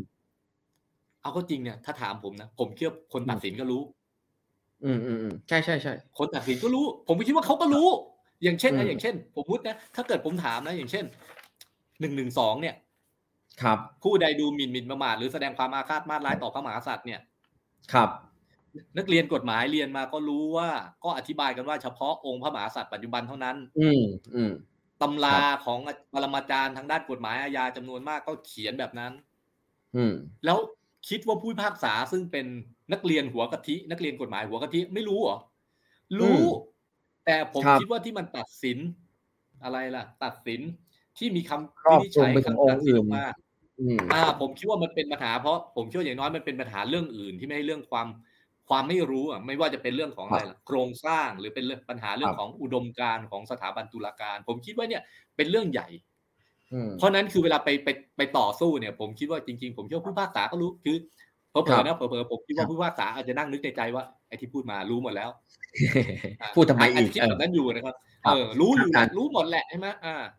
แล้วเราก็พูดซ้ำไปซ้ำมานะหลักสันนิษฐานไว้ก่อนว่าเป็นเป็นผู้บริสุทธิ์อะไรอย่างเงี้ยการประกันตัวใช่เป็นหลักการไม่ได้ประกันตัวข้อยกเว้นที่พูดมาหลายปีมากแล้ว เขาก็รู้ใช่ไหมครับ ผมคิดเขาไม่คือถ้าพลาดถามผมผมคิดว่า ผมคิดว่าเขาก็รู้ ครับเออเขาก็รู้ แต่ว่าอันนี้เป็นคดีหนึ่งหนึ่งสองครับ ครับอาจารย์เมื่อเป็นคก็ดีอหนึ่งหนึ่งสองมันก็ไปสัมพันธ์กับเงื่อนไขปัจจัยอื่นครับ อาจารย์ครับคืออาจารย์เนี่ยพูดถึงที่มา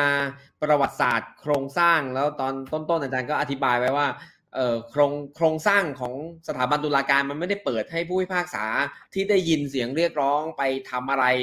มากไปกว่าที่เขาเคยทำทำมาไม่ไม่เปลี่ยนแปลงอะพูดง่ายๆนะไม่ไม่เคยมีใครกล้าเปลี่ยนแปลงอะไรเนี่ย ถ้าอาจารย์พูดอย่างนี้อย่างเดียวมันจะหดหูนิดนึงอาจารย์มันจะเหมือนว่า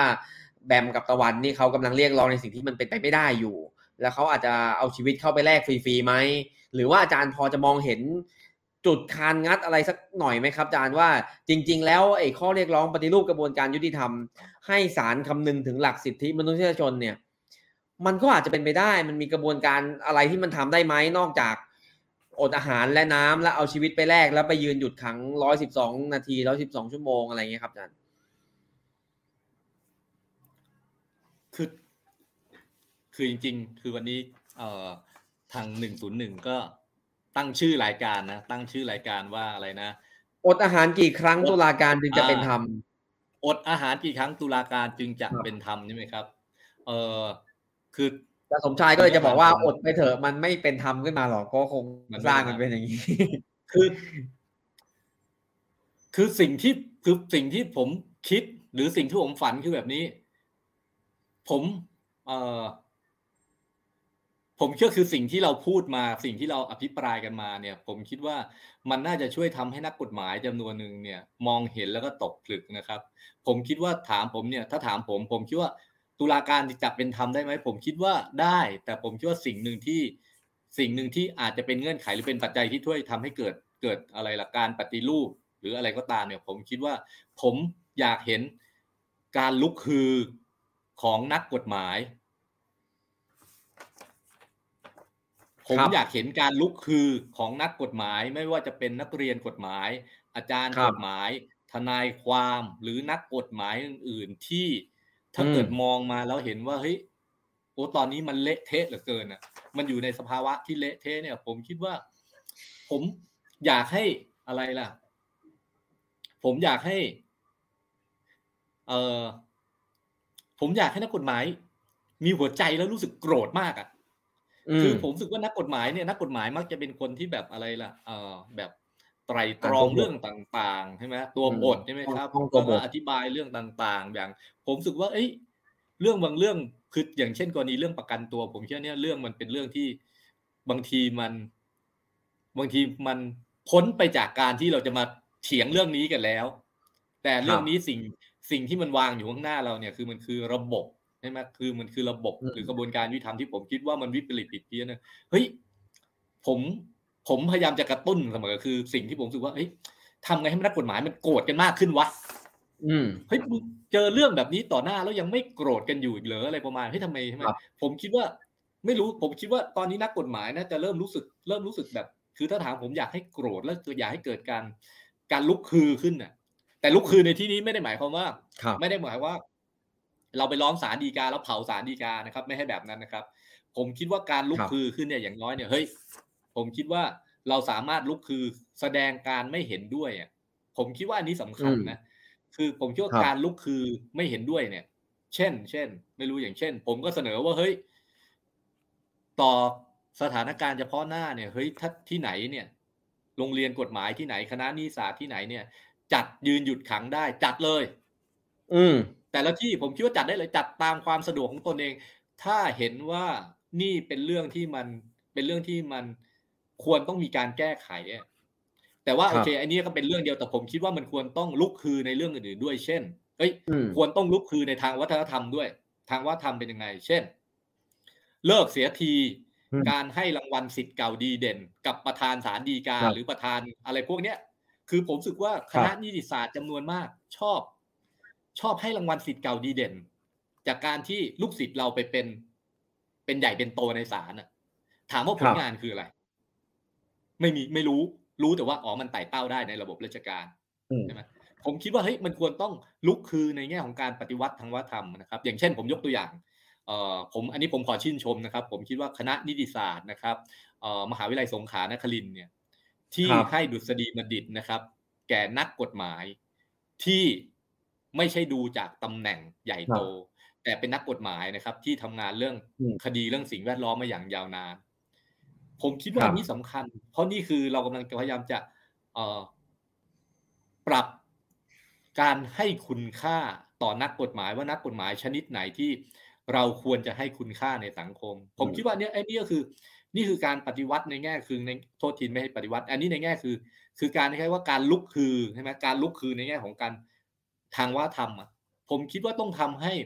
การยกย่องเราควรยกย่องคนบุคคลที่ผลงานนะใช่ไหมครับ อย่างเช่นอะที่ผ่านมาผมคิดว่าเอ่อคณะสังคมวิทยามนุษยวิทยานะครับ ก็เสนอว่าให้ให้รางวัลกับศูนย์ทนายแบบนี้นะครับ อย่างเงี้ยคือผมคิดว่าเฮ้ยมันไม่ควรไปคิดถึงคือไม่ใช่แบบผมเมื่อไหร่จะให้รางวัลปุ๊บอ่าสิเก่าเราเป็นประธานศาลฎีกาบอกว่าเป็นประธานศาลรัฐนูนบอกเป็นประธานศาลปกครองบอกคือ คือผมคิดว่าไอ้นี่มัน มันการมองที่ตำแหน่งแห่งที่เนี่ยเป็นปัญหา ผมคิดว่าควรมองที่ผลงาน แล้วที่สำคัญคือว่า ผลงานที่เชื่อมโยงถึงสิทธิและเสรีภาพของประชาชนอ่าและอีกเรื่องหนึ่งที่ผมเชื่อสำคัญไม่น้อยคือการลุกคือทางด้านความรู้ผมคิดว่าการลุกคือทางด้านความรู้เนี่ย คือ นักเรียนกฎหมายควรจะต้องควรจะต้องเลิกการเรียนแบบท่องจำอะ ครับเอ่อโดยเพราะอย่างยิ่งผมคิดว่าคือใครที่เรียนกฎหมายเนี่ยก็จะผ่านการท่องจำมาแบบอะไรล่ะ ทั้งท่องจำตัวบทและท่องจำดีกาอะไรประมาณแบบเนี้ยเอ่อท่องจำตัวบทนี่ผมคิดว่าโอเคก็ยังพอพอพอรับได้เพราะเนื่องจากเป็นหลักการพื้นฐานนะครับ แต่การท่องจำคำพิพากษาดีกาว่าเป็นเสมือนหนึ่งคำตอบที่ถูกต้องอมตะนิรันตการเนี่ย มันน่าจะมันน่าจะต้อง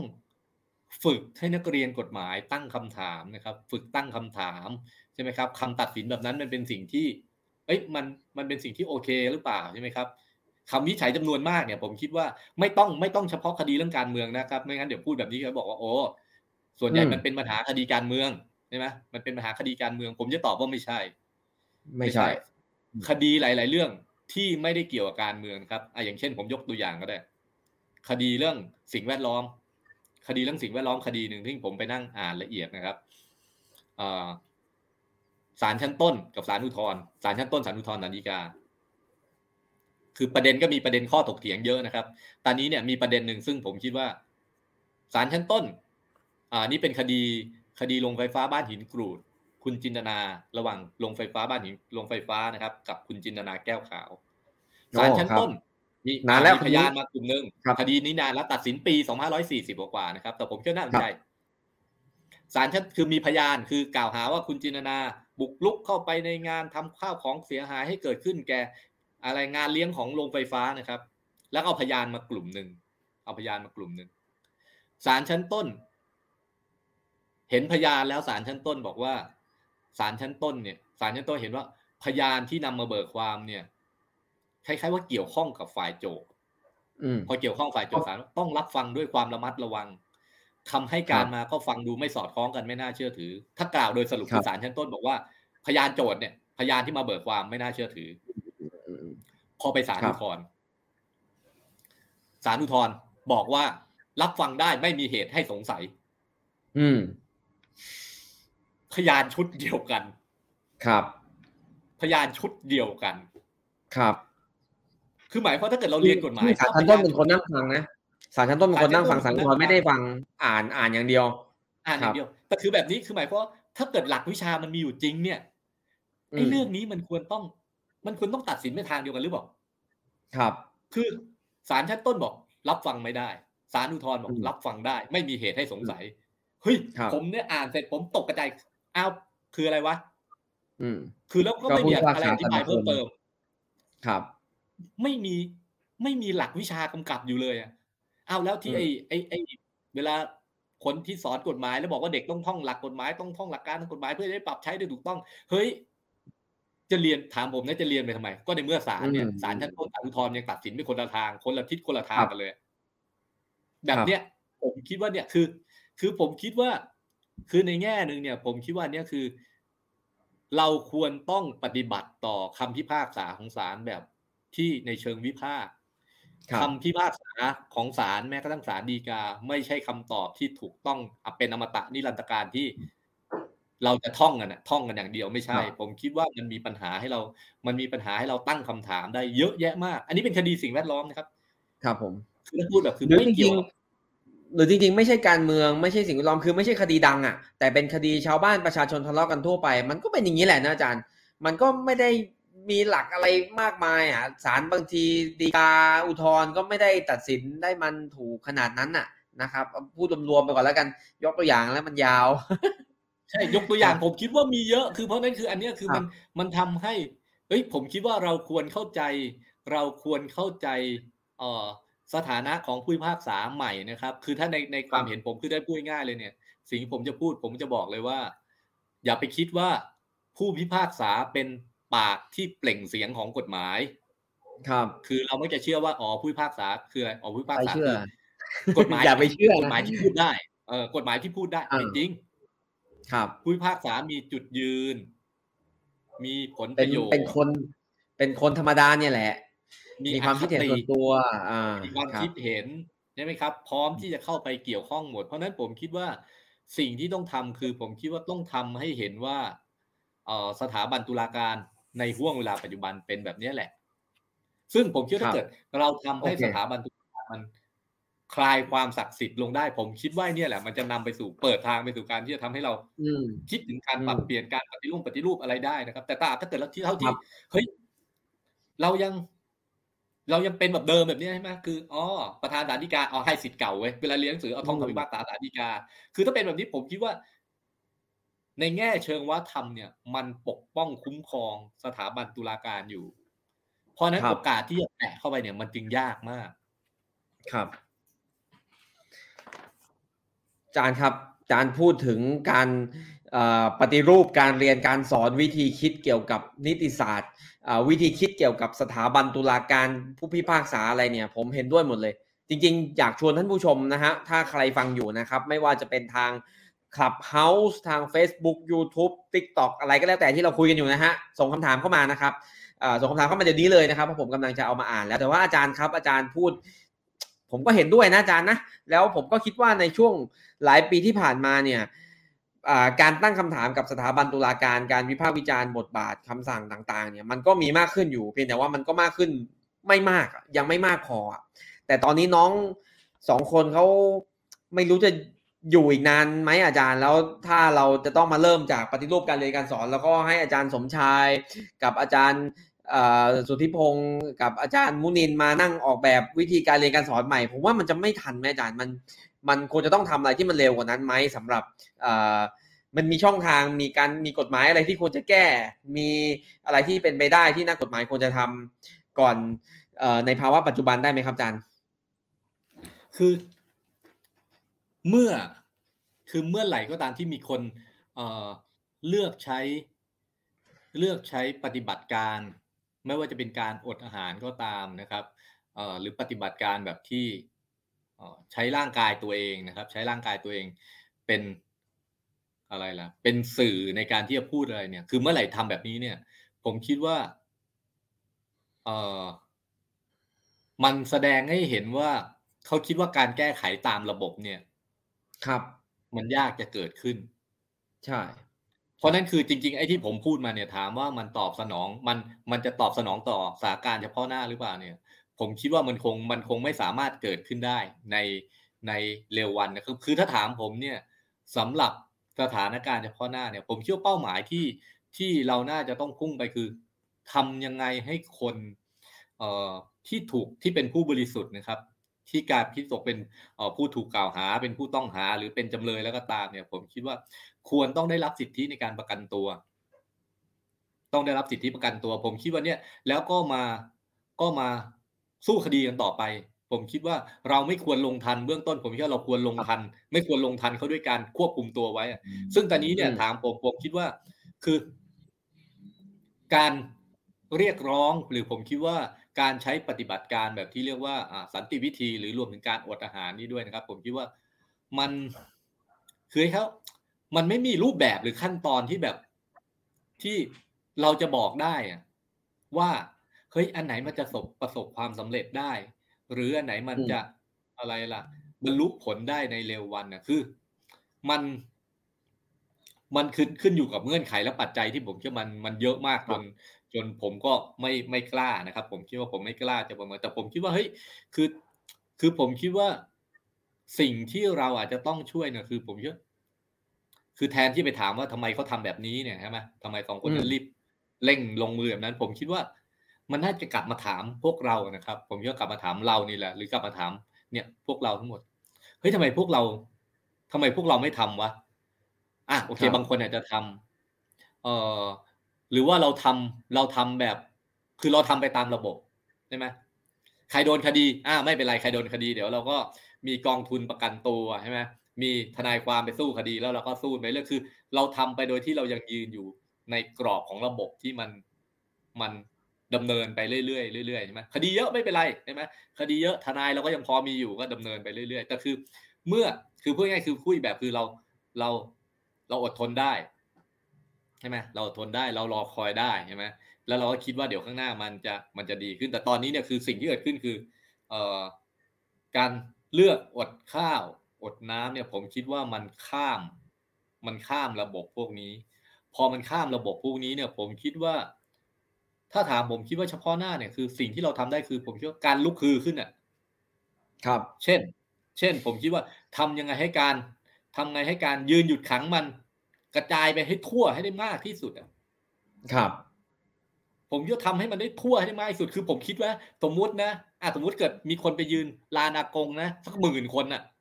อืมไปยืนลานอากงคือไม่ต้องปาใสอะไรเลยก็ได้ไปยืนน่ะหมื่นคนน่ะ ผมคิดว่าครับจะไม่กระเทือนเหรออืมหรืออย่างเช่นถ้าเกิดจัดที่เชียงใหม่นะเนี่ยคือผมก็กำลังคุยกันอยู่เนี่ย คือกำลังคุยอยู่ถ้าเกิดเราจัดที่เชียงใหม่เกิดคนมายืนสักห้าพันแบบเนี้ยถามเลยจะไม่กระเทือน ผมคิดว่าอันเนี้ยคือแต่สิ่งที่คือสิ่งที่ทำคือทำอย่างไรให้คนรู้สึกว่าเฮ้ยนี่เราต้องเราต้องอะไรล่ะ เราต้องเอ่อเราต้องลุกคือขึ้นอะใช่ไหมคือถ้าปล่อยไว้แบบนี้เนี่ย คือถ้าถามผมนะ ถ้าถามผมถ้าเราปล่อยให้ ไปไปยืนลานอากงมีสิบคนแบบเนี้ยนะครับในครับมชวันก่อนมีวันก่อนมีประมาณห้าสิบคนเนี่ยมาห้าสิบหกสิบคนครัเราบก็รู้มันเยอะ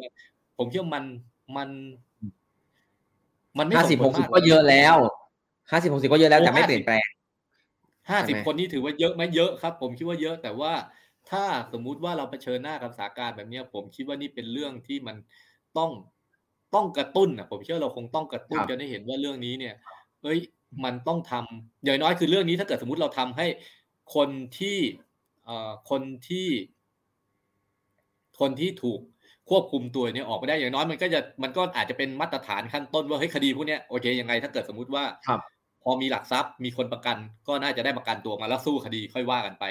ผิดถูกครับค่อยไปว่ากันต่อไปแล้วเนี่ยผมเชื่ออย่างน้อยมันก็จะทำให้เรื่องเนี้ยมันอย่างน้อยมันเฮ้ยออกมาสู้กันในด้วยกระบวนการที่มันแบบ พอจะพอจะมีช่องหายใจอยู่บ้างอะไรแบบเนี้ยครับ ครับ ขอบคุณครับอาจารย์ มีคำถามจากทางบ้านเข้ามาครับ ซึ่งเป็นคำถามที่ผมเตรียมไว้พอดีครับ ผมขออนุญาตหยิบมาเลย ผมขอถามเลยแล้วกันนะฮะ แล้วก็คนทางบ้านก็ถือว่าผมขอข้อสามนะฮะ ขอข้อสามนะฮะอาจารย์ครับหนึ่งในข้อเรียกร้องของตะวันกับแบมครับ ข้อสามครับ คือให้พรรคการเมืองเสนอยกเลิกมาตราหนึ่งร้อสิบสองและหนึ่งร้อยสิบหกเอ่ออาจารย์มองว่า อันนี้เนี่ยคือจริง ๆ อ่ามันเป็นข้อเรียกร้องที่ทำได้เลยนะฮะคือถ้าพรรคการเมืองเห็นด้วยก็ทำได้เลยนะฮะมันก็บรรลุเลย วันนี้พรุ่งนี้มันก็เสร็จห้านาทีมันก็เสร็จแล้วนะฮะเอออาจารย์มองว่าข้อเรียกร้องนี้ระหว่างอ่าให้พรรคการเมืองเสนอกับให้ศาลปล่อยผู้ต้องขังเนี่ยอะไรเป็นไปได้กว่ากันครับ เป็นไปไม่ได้พอบอนครับ อย่างนั้นเลยเหรอครับ แต่ว่าคิดว่าคืออย่างนี้พรรคการเมืองเสนอยกเลิกหนึ่งหนึ่งสองเนี่ยยังไม่มี แต่ศาลปล่อยผู้ต้องขังนี่ยังเคยมีบ้างนะอาจารย์อ่ามันจะไม่ได้เลยเหรอคือหมายความว่าปล่อยปล่อยในที่นี้คือหมายความว่าเราเรียกร้องให้ปล่อยแบบให้ปล่อยแบบสำหรับคนที่โดนคดีหนึ่งหนึ่งสองทั้งหมดนะคือหมายความว่าควรต้องได้รับ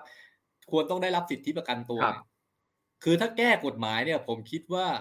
คือสนคือแก้กฎหมายเนี่ย ผมคิดว่าสถานการณ์ตอนนี้เข้าไปยังไงมันก็ ไม่น่าจะประสบผลได้ในเร็ววันอะเพราะแก้เสนอคือครับต้องทำเป็นร่างกฎหมายเข้าสู่การพิจารณา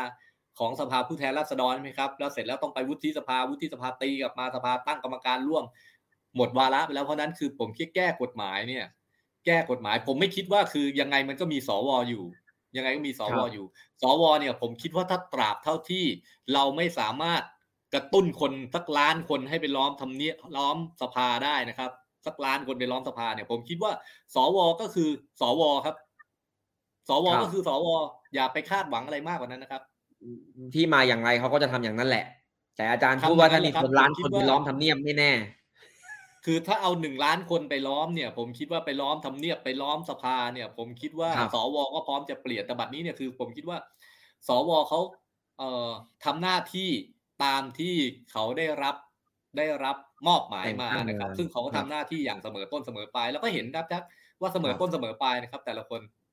ล่าสุดก็คือวันนี้นะครับ เพราะมีการเสนอยกเลิกอำนาจสวในสภานะครับเขาก็เข้าประชุมไม่ครบสภาก็ล่มไปนะครับอืมเขาก็ทำหน้าที่ของเขาได้เต็มที่ครับเอ่ออาจารย์ครับคำถามข้อต่อไปขอข้อหนึ่งนะฮะ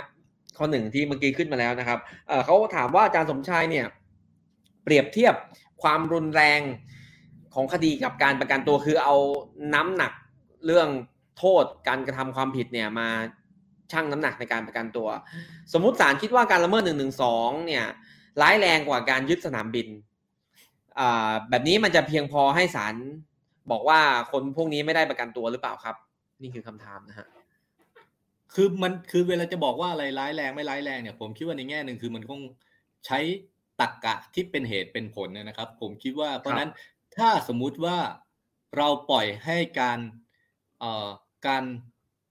คือการด่าคนสมมติถ้าเกิดด่าคนเป็นความผิดไม่เป็นความผิด แต่การด่าคนเนี่ยสมมติอย่างทั่วไปเนี่ยมันไม่ควรจะรุนแรงเท่ากับการฆ่าคนตายอะ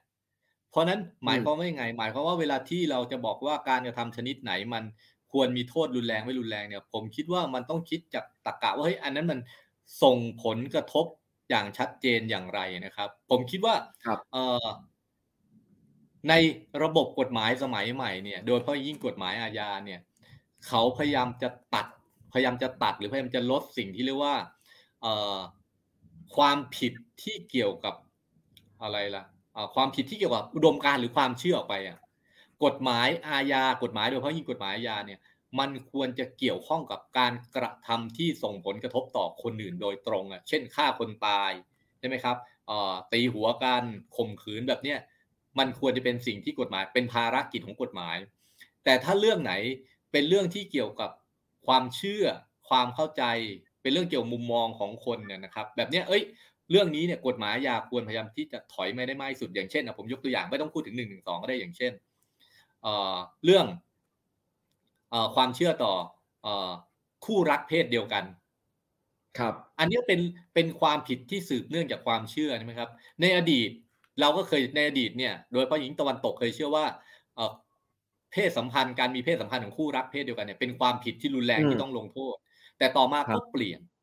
คือไอ้ความผิดชนิดที่มันเกี่ยวเรื่องความเชื่อความเห็นอะไรพวกนี้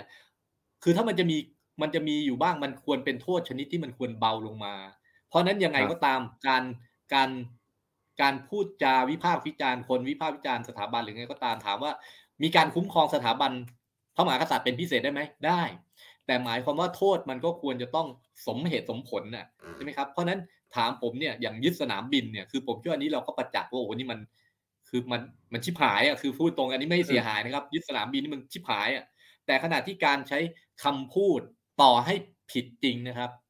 คำพูดที่ต่อให้ผิดจริงเนี่ยผมคิดว่าโทษมันยังไงมันก็คือคือมันควรเบากว่าอยู่แล้ว เพราะนั้นผมคิดว่าอันเนี้ย ระบบกฎหมายสมัยใหม่พยายามจะถอยจากสิ่งที่การกำหนดความผิดที่เรียกว่ามันเป็นความเชื่อเป็นอุดมการความคิดเห็นอะไรพวกนี้ถอยมาได้มากที่สุดนะครับ ครับ โอเคครับ ขอบคุณครับอาจารย์ไปที่คำถามข้อต่อไปนะฮะเขาถามว่าการขังอยู่ในบ้านเป็นเงื่อนไขประกันตัวที่เกิดขึ้นในเมืองไทยครั้งแรกเมื่อไหร่ในต่างประเทศมีไหมนะครับ เคยเห็นแต่เคสขององซานซูจีนะครับ อันนี้ผมเล่านิดนึงนะฮะก็คือว่า จริง ๆ ศาลไทยไม่เคยพูดคำว่าขังในบ้านนะฮะแต่ศาลไทยเคยให้ประกันตัวคนสองคนนะครับ โดยมีเงื่อนไขว่าให้ใส่ EM แล้วก็ต้องอยู่ในเคหสถานตลอด 24 ชั่วโมง เว้นแต่ศาลอนุญาตให้ออกไปได้ในบางกรณีนะครับอสองคนนั้นก็คือตะวันเนี่ยแหละฮะตะวันคนที่อดอาหารอดน้ำอยู่ตอนนี้นะครับ อีกคนหนึ่งก็คือเกตนะครับ ซึ่งตอนนี้ก็คือออกมาฮะคือไม่ไม่เชื่อฮะออกมาแล้วก็ไปชุมนุมแล้วตอนนี้ก็กลับเข้าไปแล้วนะครับอ่าก็อ่า เป็นคำสั่งที่ผมก็เพิ่งเคยเห็นเป็นครั้งแรกนะครับ เมื่อประมาณพฤษภาคมปีที่แล้วปีหกห้านะครับ ผมผมจำไม่ได้ว่าประเทศนี้เคยมีก่อนหน้านี้ไหมครับอาจารย์ แล้วก็แล้วก็มันมันมันมันมันมันโอเคไหมครับอาจารย์ไอไอให้อยู่บ้านยี่สิบชั่วโมงเนี่ย ผมไม่ไม่เคยได้ยินมาก่อนก่อนที่จะเกิดคือผมเข้าใจว่าไอการขังอยู่ในบ้านเนี่ยมันคงมาพร้อมกับเทคโนโลยีเอ็มไอกำไรข้อเท้าอะครับ ครับ ผมเดาว่ามันเป็นแบบนี้คือคงไม่เหมือนกับตอนนี้ของ คือไม่เหมือนกับองซานทูจีเพราะองซานทูจีเนี่ยคือผมเข้าใจว่าเขาไม่ได้ติดเอ็มแต่คือเขาทหารล้อมบ้านไว้ อันนั้นเอาทหารล้อมบ้านอะคือ แต่คือ อันนั้นก็ไม่ใช่คำสั่งศาลแม่อาจารย์องซานซูจีเนี่ยองซานซูจีเออผมไม่แน่ใจเป็นคำสั่งของรัฐบาลหรือเออ ทหารนั่นแหละอันนี้อันนี้ไม่ไม่ไม่แน่ใจนะครับ อันนี้ไม่แน่ใจ แต่คือแบบนี้คือ ผมคิดว่าอันเนี้ยคือเป็นการให้ประกันตัวออกมา โดยมีเงื่อนไข แต่ว่าปัญหาที่เกิดขึ้นตอนนี้คือว่า ไอ้เงื่อนไขที่กำหนดเนี่ย ผมคิดว่ามันเป็นเงื่อนไขที่ละเมิดต่อสิทธิและเสรีภาพ ขั้นพื้นฐานตามรัฐธรรมนูญเลย สมมุติว่าต่อให้ต่อให้เขาทำอะไรผิดนะครับ เขาก็ยังเป็นผู้ถูกกล่าวหา ห้ามไปชุมนุมทางการเมืองเฮ้ยการชุมนุมทางการเมืองมันเป็นสิทธิเสรีภาพขั้นพื้นฐานนะ ไปห้ามเขาได้ยังไง แล้วโดยเฉพาะยิ่ง เขายังไม่ได้ถูกตัดสินเลยว่าผิด หรือต่อให้ผิดนะครับ ถ้าเกิดเขาผิดเขาถูกตัดสินลงโทษผิดรับโทษแล้ว เขาก็ไปร่วมชุมนุมทางการเมืองได้คำเงื่อนไขในการประกันตัวของศาลเนี่ย ผมคิดนี่เป็นเรื่องหนึ่งซึ่งคล้าย ๆว่า เป็นการใช้อำนาจแบบที่ผมคิดว่าถ้าถามผมเนี่ยหลายเรื่องผมคิดเป็นปัญหาแน่ เป็นปัญหาแน่ว่า จริง ๆ ใช้อำนาจมากขนาดนั้นได้หรือเปล่านะครับ อืมครับ ก็ผมก็สงสัยอยู่นะฮะ อันนี้ก็เป็นเรื่องที่เรียกว่า เรายังไม่ทันชาเลนจ์กันคือ อ่าน้องสองคนเนี่ยเข้าไปอยู่ในคืออยู่ในบ้านก็คือจะเรียกว่าไม่ประกันตัวได้เรียกว่าเปลี่ยนที่คุมขังนะฮะคือเปลี่ยนจะไม่ขังในคุกมาขังที่บ้านนะลดลดภาระของของราชทัณฑ์ลงไปนะครับ แต่ว่าห้ามออก ทีนี้ตัวเขาเองเขาก็ท้าทายอยู่โดยการไปขออนุญาตศาลออกจากบ้านบ่อย ๆ นะครับ ซึ่งก็ได้บ้างไม่ได้บ้างได้บ้างไม่ได้บ้างจนตอนนี้กลับเข้าไปแล้วนะฮะเราเองก็ยังเรียกว่า ตั้งคำถามไม่ทันว่าโหศาลออกคำสั่งแต่ละอันออกมาเป็นอย่างไรนะครับแล้วพอกลับเข้าไปรอบนี้เนี่ย ก็คือไม่รู้สองคนนี้จะได้ประกันอีกเมื่อไหร่ครับ คือเราคงปัญหาคือ คือตอนนี้เราคงแบบคล้ายๆภารกิจหลักคือมันเรื่องแบบการสู้เรื่องสิทธิประกันตัว พอเจอเรื่องนู้นเรื่องนี้มาผมก็เข้าใจว่า คือไอ้แค่ประเด็นหลักนี่มันก็ก็ก็หนักแล้วนะครับ เลยทำให้ประเด็นต่างๆเนี่ยมันก็คงแบบก็โอเค มันก็คงแบบแรงที่จะไปพูดต่อหรืออภิปรายต่อมันก็คงก็คงคงตามได้ไม่ทันนะครับ ครับครับ จริงครับเรื่องมันเยอะมากฮะแล้วก็มาตอนนี้ก็กลายมาเรื่องอดอาหารอดน้ำอีกนะฮะไปดูคำถามข้อต่อไปดีกว่าครับเออขอคำถามข้อที่ถามว่าข้อถัดมานะฮะที่ถามว่ามีกฎหมาย เดี๋ยวผมถามเลยแล้วกันนะฮะอาจารย์ครับมีคนถามว่ามันมีมีตัวอย่างกฎหมายที่ควบคุมกำกับให้ผู้พิพากษาเนี่ยใช้และตีความ กฎหมายโดยผูกพันกับตัวบทความยุติธรรม หลักนิติรัฐเพื่อคุ้มครองสิทธิขั้นพื้นฐานของประชาชนบ้างหรือเปล่าครับเออผมเข้าใจคำถามมากเลยนะฮะแต่ผมก็ไม่รู้จะตอบยังไง ผมก็เลยขอโยนให้อาจารย์เลยแล้วกัน เพราะว่าคือผมก็นึกไม่ออกว่าประเทศไทยเป็นอย่างไร แล้วผมก็ไม่ไม่เคยเรียนกฎหมายต่างประเทศ ผมก็เลยไม่รู้ว่าต่างประเทศเขามีตัวอย่างการเขียนกฎหมาย เพื่อจะตีกรอบการทำงานของประเทศไทยเออมีอะไรที่ประเทศไทยดูแล้วลอกมาได้บ้างไหมครับอาจารย์ มีอะไรที่ประเทศไทยดูแล้วลอกมาได้หรือเปล่า คือก็มีผมเข้าใจว่าก็มีนักกฎหมายหลายคนนะครับ ที่แบบให้ว่าเสนอตัวแบบที่เกิดขึ้นอย่างเช่น ผมเข้าใจว่าในเยอรมันจะมีความผิดเรื่องความผิดที่เออผู้พิพากษาเนี่ยบิดเบือนการใช้กฎหมาย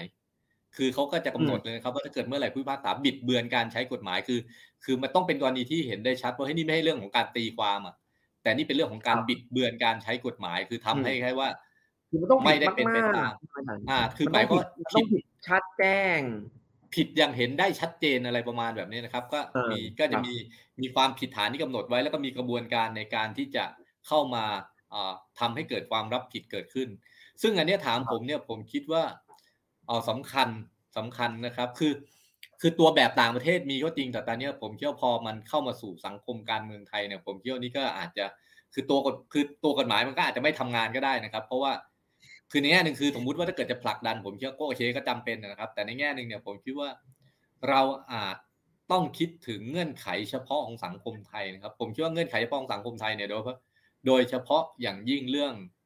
เอ่อเรื่องโครงสร้างอย่างน้อยคือการทำไงให้ทำไงให้โครงสร้างของอำนาจตุลาการ มันสัมพันธ์หรือยึดโยงกับประชาชนมากขึ้นเนี่ย ผมคิดว่าอันนี้อาจจะเป็นคล้ายๆ สิ่งที่เราต้องคิดถึงถ้าสมมุติว่ามันจะมีการปรับปรุงแก้ไขอะไรเกิดขึ้นนะเพราะทุกวันนี้เนี่ยศาลอำนาจตุลาการเนี่ย ผมคิดว่าแทบไม่ได้ยึดโยงอะคือ ผมคิดว่าเบาบางมาก เบาบางจนกระทั่งแบบหาสายสัมพันธ์กันแทบไม่เจอเลยนะครับ อย่างเช่นอ่อย่างเช่น ยกตัวอย่างก็ได้ตุลาการศาลรัฐนูนเนี่ยนะครับ ผ่านความเห็นชอบของวุฒิสภาครับผ่านความเห็นชอบของวุฒิสภานะครับวุฒิสภามาจากไหนล่ะชุดเนี่ยที่เพิ่งให้ความเห็นชอบไปเนี่ย ชื่ออะไรนะอาจารย์อะไรเนี่ยอาจารย์ผมเองอาจารย์อุดมรัฐอมฤตอ่าอาจารย์อุดมรัฐใช่ไหมรัฐอมฤตใช่ไหมครับอ่าก็เข้าไปเป็นตุลาการศาลนูนก็ด้วยการผ่านความเห็นชอบของวุฒิสภาครับสวซึ่งมาจาก มาจากคอสช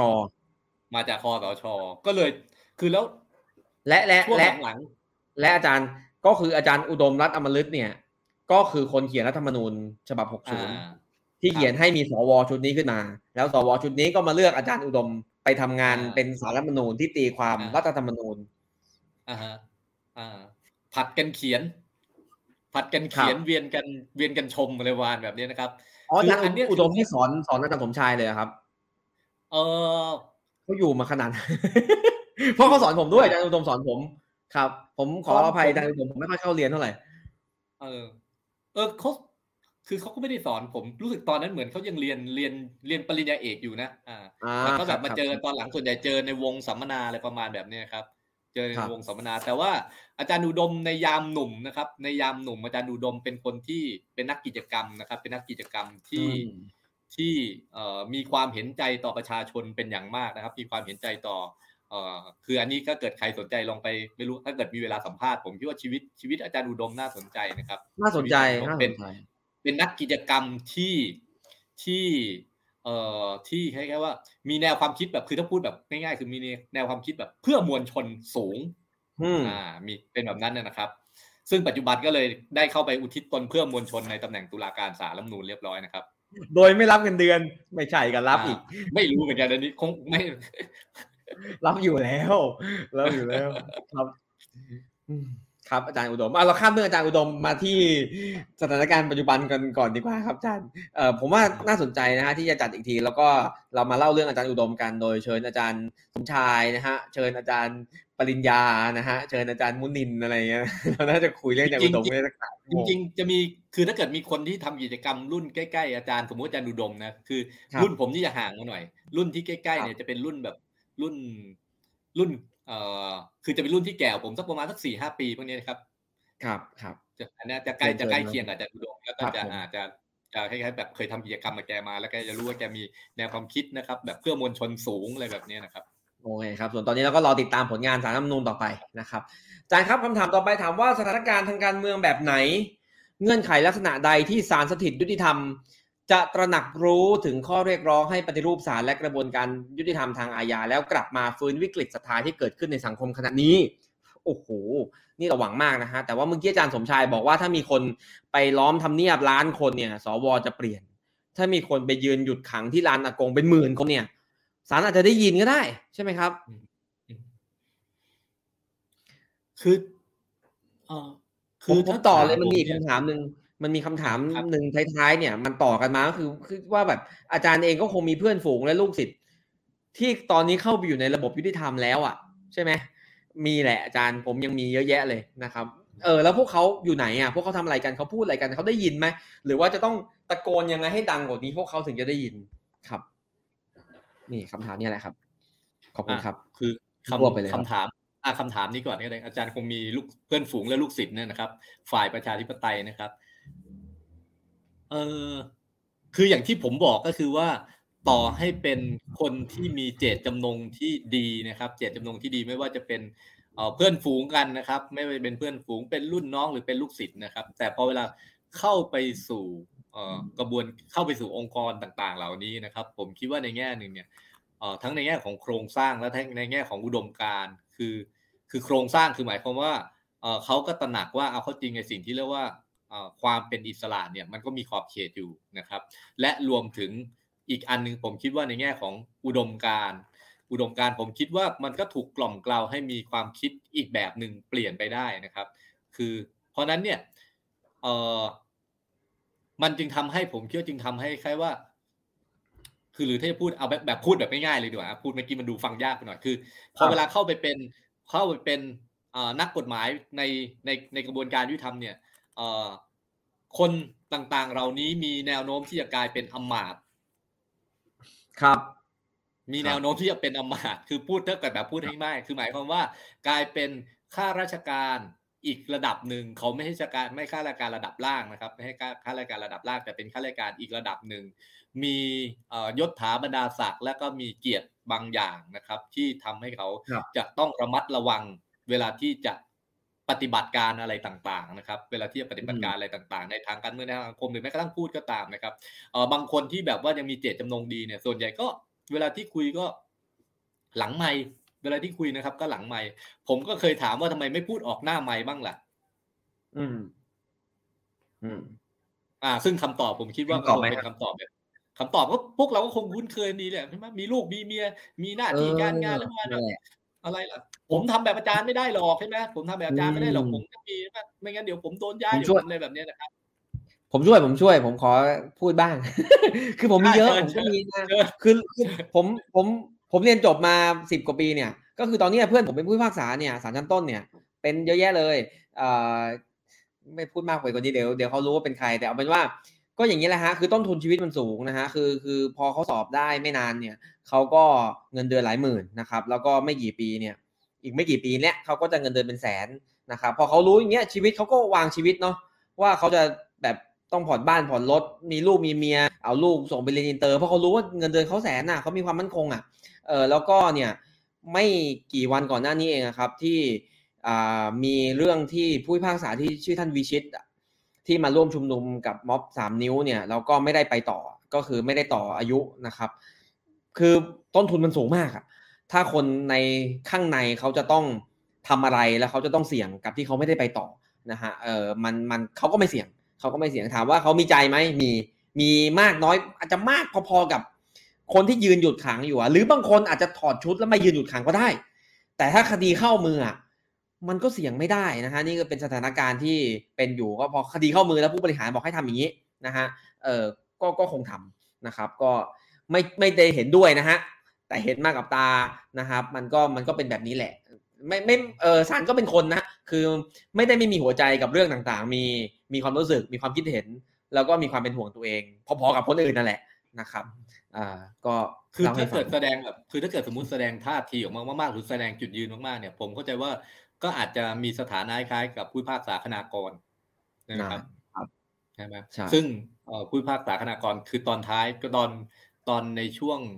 ในช่วงบ้านปลาคือหลังจากที่เกิดเหตุที่ปักใต้แล้วกลับมาเชียงใหม่เนี่ยเข้าใจว่าแกก็ถูกไม่ได้ไม่ได้ปฏิบัติหน้าที่ในตอนในตอนท้ายนะครับ ไม่ได้ปฏิบัติหน้าที่ แล้วก็กลายเป็น ผมเชื่อก็กลายเป็นครับ แล้วผมคิดว่าก็นั่นอาจจะเป็นให้คือ อาจจะกลายเป็นเรื่องเล่าที่ผมคิดว่าน่าจะทำให้เอ่อบรรดาคนที่อยากจะคล้ายๆอยากจะเอ่อ กระทำอะไรเนี่ยตามตามความคิดที่มันถูกต้องเนี่ย ผมคิดว่าคงต้องชะงักนะครับครับเรื่องนี้ก็เสียใจมากนะอาจารย์ ตอนท่านคณากรไปอยู่เชียงใหม่อาจารย์ได้เจอบ้างไหมครับ ไม่ได้เจอครับไม่ได้เจอครับครับ ผมไม่อยากผมตอนนั้นผมไปวิ่งออกกำลังกายรอบๆสานี่ผมอยากพอดีสวนกับท่านมากเลย แต่ไม่สวนก็ไม่มีโอกาสได้เจอกันนะครับ ท่านก็ไปก่อนเอาละครับ นี่ก็เรื่องเศร้าเรื่องหนึ่งนะฮะพอนึกถึงท่านคณากรปุ๊บเนี่ยเราก็เลยนึกว่า โหแล้วแบมกับตะวันมีหวังไหมเนี่ย คือ อ่าผมผมเพิ่มเติมนิดนึงนะฮะก็คือว่า เออคือสถานการณ์ภายในของตุลาการสถาบันตุลาการเนี่ยมันไม่ได้ง่าย แต่ไม่ได้แปลว่าไม่มีความหวังเลยนะครับ ถ้าเกิดมันเป็นอย่างที่อาจารย์สมชายว่าได้จริง คือเสียงข้างนอกมันดังมากๆจริงนะครับอ่าคนที่อยากจะสู้อยู่ข้างในเนี่ยเขาก็จะกล้าพูดออกมามากขึ้น แต่ถ้าเสียงข้างนอกไม่มีเลยหรือว่ามีน้อยๆนะฮะคือถ้ามีห้าสิบคนอย่างอาจารย์สมชายว่านะครับ คนที่อยู่ข้างในเขาคงคงคงไม่ได้กล้าพูดอะไรนะครับ เอาล่ะ มาข้อท้ายๆกันนะฮะอีกสักข้อสองข้อนะครับข้อต่อไปนะครับคำถามจากทางบ้านมานะครับ กรณีที่ศาลยังไม่ทำตามข้อเรียกร้องของตะวันกับแบมครับ อาจารย์สมชายคิดว่าจะส่งผลกระทบต่อความน่าเชื่อถือของกระบวนการยุติธรรมในระยะยาวอย่างไรหรือเปล่า หรือมันสุดแล้วมันคือสำหรับผมเนี่ยคือ เอ่อ คือการทำตามไม่ทำตาม ผมคิดว่าตอนนี้คือถ้าถามผมเนี่ยผมคิดว่าเรื่องที่มันจะทำให้เรื่องคือประคือประเด็นที่จะทำให้เรื่องนี้ใหญ่ขึ้นนะครับ ประเด็นที่จะทำให้เรื่องนี้ใหญ่ขึ้น ผมคิดว่าถ้าเกิดเกิดการสูญเสียขึ้นเนี่ยผมคิดว่าเรื่องนี้จะเป็นเรื่องที่ใหญ่มากขึ้น พูดแบบนี้คือไม่ได้หมายความว่าต้องมีต้องหมายความว่า เราจะต้องมีการสูญเสียเกิดขึ้นนะครับ คือพูดแบบนี้ไม่ได้อยากไม่อยากนะ คือพูดถึงว่าผมอยากอยากจะ เตือนว่าถ้าเกิดมันเกิดความสูญเสียเกิดขึ้นนะครับ ผมคิดว่าโดยการที่มีคนมาอดอาหาร เรียกร้องกับศาลยุติธรรมแล้วถ้าเกิดเกิดการสูญเสียเกิดขึ้นเนี่ย ผมคิดว่าในแง่นี้นี่จะเป็นประวัติศาสตร์ ที่มันจะถูกจารึก แบบที่ผมคิดว่ามันจะถูกลบไม่ออกอะสำหรับประวัติศาสตร์ของกระบวนการยุติธรรมไทยเนี่ย เพราะนั้นแล้วข้อเรียกร้องเนี่ยคือหมายความว่าข้อเรียกร้องคือสมมติข้อเรียกร้องเฉพาะหน้าเนี่ย ไอ้ข้อเรียกร้องเรื่องการให้ประกันตัวนักโทษทางการเมืองนักโทษทางความคิดเนี่ย ผมคิดว่ามันเป็นข้อเรียกร้องที่ไม่ได้คือไม่ได้อยู่เหนือกฎหมายอะมันเป็นข้อเรียกร้องที่อยู่ภายใต้กฎหมายทั้งสิ้น เพราะนั้นผมคิดว่าอันเนี้ยคือมันคงต้องอาศัยแรงกดดันและแรงสนับสนุนอย่างกว้างขวางในการที่เฮ้ยเราจะทำไงให้ มันกลับมาสู่ คือทำให้เรื่องนี้เป็นข้อเรียกร้องที่มันปกตินี่ไม่ข้อเรียกร้องที่พิเศษอะไรเลยใช่ไหมครับ ไม่ข้อเรียกร้องที่พิเศษส่วนเรื่องอื่นๆเนี่ยผมเข้าใจว่า ผมเข้าใจว่าเรื่องการไปรูปสารเนี่ยเอ่อทั้งแบมทั้งตะวันก็คงตระหนักแล้วว่าคือมันคงไม่สามารถปฏิรูปภายในสามวันได้หรอก มันคงต้องใช้เวลาอะไรประมาณนี้นะครับ แต่คือข้อเรียกร้องเบื้องต้นคือ ทั้งหมดคนที่เป็นนักโทษทางความคิดเนี่ยควรต้องถูกปล่อยออกมาเพื่อสู้คดีเพราะฉะนั้นผมคิดว่าเนี่ยคือ คือพื้นฐานที่สุดขั้นต่ำที่สุดที่มันสามารถดำเนินการได้นะครับ เพราะฉะนั้นผมคิดว่าเอ่อถ้ามันเกิดการสูญเสียเกิดอะไรเกิดขึ้น ผมอยากผมคิดว่า โอ้ ผมคิดว่า กระบวนการยุติธรรมแล้วก็ฝ่ายตุลาการของไทยเนี่ยนี่จะเป็นตรา ผมคิดว่าเป็นตราบาปที่มันลบไม่ออกนะครับ มันลบไม่ออกเพราะนั้นผมคิดว่า ผมก็ไม่หวังผมก็ไม่ได้อยากให้มันเกิดขึ้น ผมไม่ได้อยากให้มันเกิดขึ้นนะครับ แล้วผมคิดว่าถ้าคนในแวดวงตุลาการ คนในกระบวนการยุติธรรมเนี่ยเออได้ยินเรื่องนี้นะครับ ได้ยินเรื่องนี้นะครับ ได้ฟังเรื่องนี้ อย่าประเมิน เรื่องนี้หรือให้ความสำคัญกับเรื่องนี้ น้อย ผมคิดว่านี่เป็นเรื่องสำคัญมาก คือผมคิดว่าสถานะของฝ่ายตุลาการในสังคมไทยในช่วงสิบปีผ่านมาเนี่ยมันมันมีปัญหามาอย่างต่อเนื่องนะครับ มันมีปัญหามันอย่างต่อเนื่อง แล้วมันมีข้อเรียกร้องอย่างต่อเนื่อง และผมคิดว่าเมื่อไหร่ที่สถานการณ์ทางการเมืองในเชิงภาพรวมเปลี่ยนเนี่ย ฝ่ายตุลาการจะต้องถูกปฏิรูป ถ้ายังแข็งขืนอย่างมากนะครับ ยังมีปฏิบัติการที่ทำให้คือปฏิบัติการที่ทำให้คนเกิดคำถามข้อสงสัยมากขึ้นอะไรเนี่ย ผมคิดว่าการปฏิรูปมันก็จะพลิกไปอีกด้านหนึ่ง มันจะเป็นเป็นในด้านที่มันส่งผลต่อฝ่ายตุลาการเนี่ยมากยิ่งขึ้น เพราะนั้นผมคิดว่าเอ่อถ้ามองถ้าไม่รู้ผมคิดว่าถ้าเกิดเรามองสถานการณ์ตอนนี้ผมคิดว่าสิ่งที่ควรทำคือการทำข้อตามข้อเรียกร้อง ซึ่งอยู่ในกรอบของกฎหมาย ไม่ได้มีอะไรเกินของกฎหมายครับ ครับผมการครับมีอัปเดตนะฮะเอ่อกรุณาทนฟังผมอัปเดตกันหน่อยนะฮะยาวนะฮะอ่าเมื่อสักครู่นี้นะครับศูนย์ทนายความเพื่อสิทธิมนุษยชนที่ได้ไปโพสต์นะครับ เอ้ยที่ได้ไปเยี่ยมนะฮะเยี่ยมตะวันและแบมนะก็ได้โพสต์ออกมานะครับผมจะพยายามสรุปสรุปนะฮะก็คือว่าวันนี้สภาพจิตใจของทั้งคู่ดีขึ้นมากนะครับอ่าแบมแสดงอาการตื้นตันใจเมื่อได้ทราบข่าวว่าพ่อแม่ของแบมไปยืนหยุดขังด้วยนะครับอ่า โดยตะวันมีอาการหัวใจจะหยุดเต้นจากการขาดโพแทสเซียม จึงตัดสินใจรับโพแทสเซียมจากพยาบาลของโรงพยาบาลธรรมศาสตร์นะครับ นั่นแปลว่ารับยาบางอย่างนะครับ แต่ยังไม่กินอาหารนะครับ ยังไม่กินน้ำนะครับทั้งคู่ยังคงยืนยันว่าจะทำตามความตั้งใจเดิม และมั่นใจในการดูแลของโรงพยาบาลธรรมศาสตร์ คืออดน้ำอดอาหารไม่ใส่สารน้ำเกลือ ไม่กินเกลือแร่ไม่กินวิตามิน ไม่กินน้ำหวานและอื่นๆนะครับ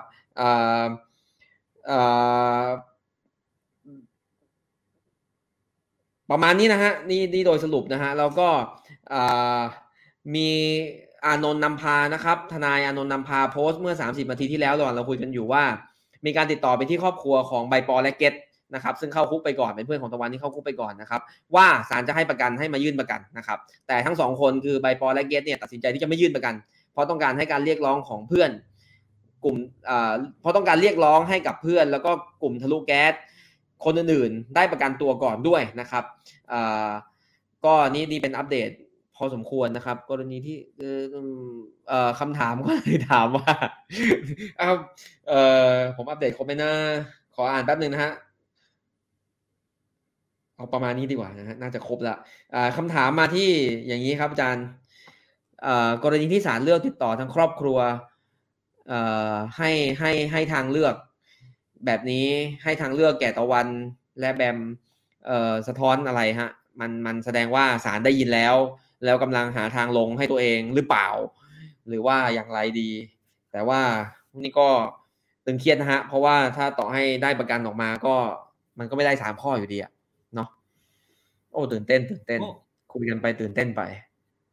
ก็ผมคิดว่าคือแบบนี้คือถ้าเกิดกรณีเอ่อ กรณีของสารติดต่อครอบครัวอะไรเนี้ยเราก็คงก็คงยังอาจจะยืนยันอย่างเป็นทางการไม่ได้นะครับ ก็เป็นข่าวมานะครับ ก็เป็นแต่คือแบบนี้ ผมคิดว่าถ้าเกิดเราผลักดันในแง่ของการเป็นกลุ่มเป็นก้อนเนี่ยใช่ไหมครับการเป็นกลุ่มเป็นก้อนเนี่ย ผมคิดว่า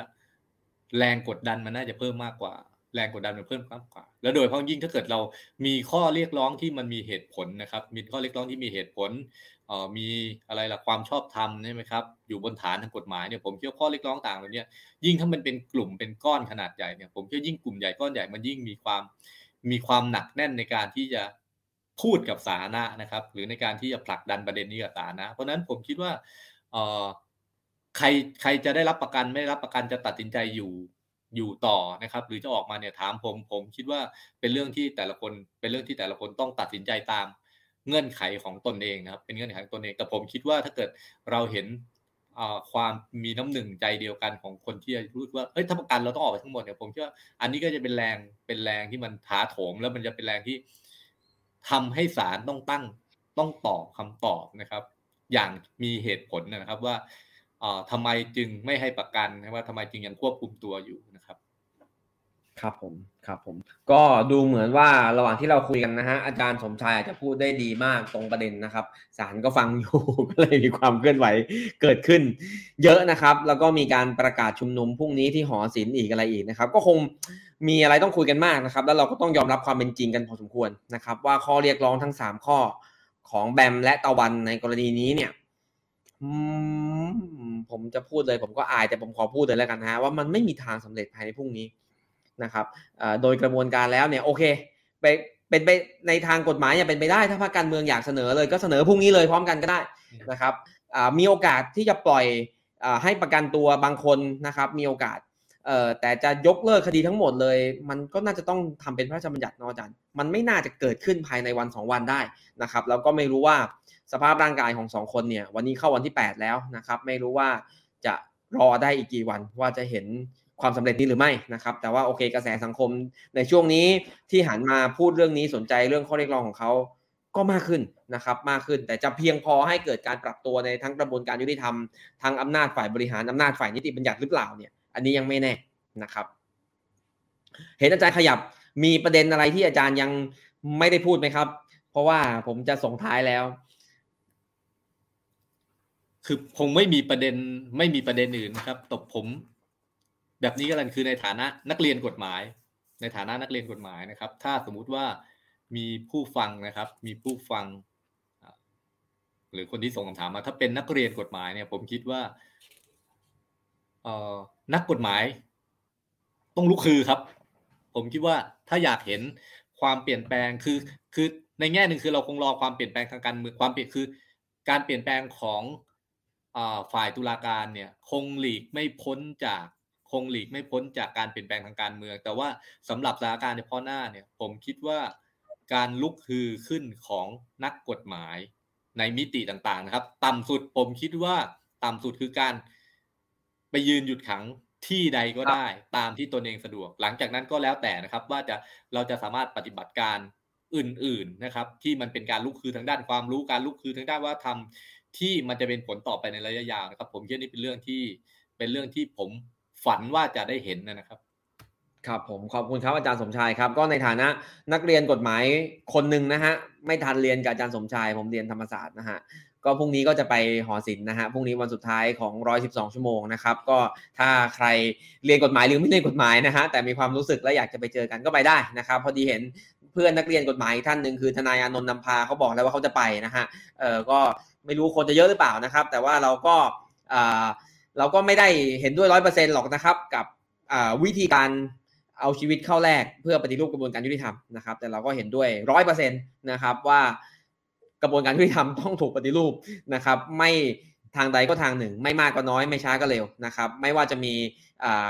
movement ครั้งนี้ของแบมหรือตะวันหรือไม่เรื่องนี้เป็นเรื่องสำคัญที่จำเป็นต้องพูดกันนะครับแล้วก็มีอีกหลาย ๆ เรื่องด้วยนะครับก็หวังว่าจะไม่ต้องเห็นคนรุ่นใหม่ลุกขึ้นมาอดอาหารอดน้ำคนแล้วคนเล่าแล้วก็เอาชีวิตเข้าแลกกับประเด็นที่ จริง ๆ มันพื้นฐานมากๆ แล้วมันก็สามารถทำได้เลย สามารถทำได้โดยกระบวนการและอำนาจที่มันมีอยู่ในปัจจุบันน่าจะทำไปตั้งนานแล้วนะครับ แต่ก็ไม่เป็นไรครับ พรุ่งนี้เจอกันหอศิลป์ครับจานจานไปยืนหน้าประตูท่าแพผมไปหอศิลป์ครับผม วันนี้ขอบคุณผู้ชมทุกท่านครับที่มาพยายามทำความเข้าใจกันเรื่องนี้นะครับอชอบกดไลค์เห็นด้วยกดแชร์นะครับ พบกับรายการวันโอวันวันออนวันได้ใหม่ครั้งหน้านะครับ วันนี้ลาไปก่อน สวัสดีครับ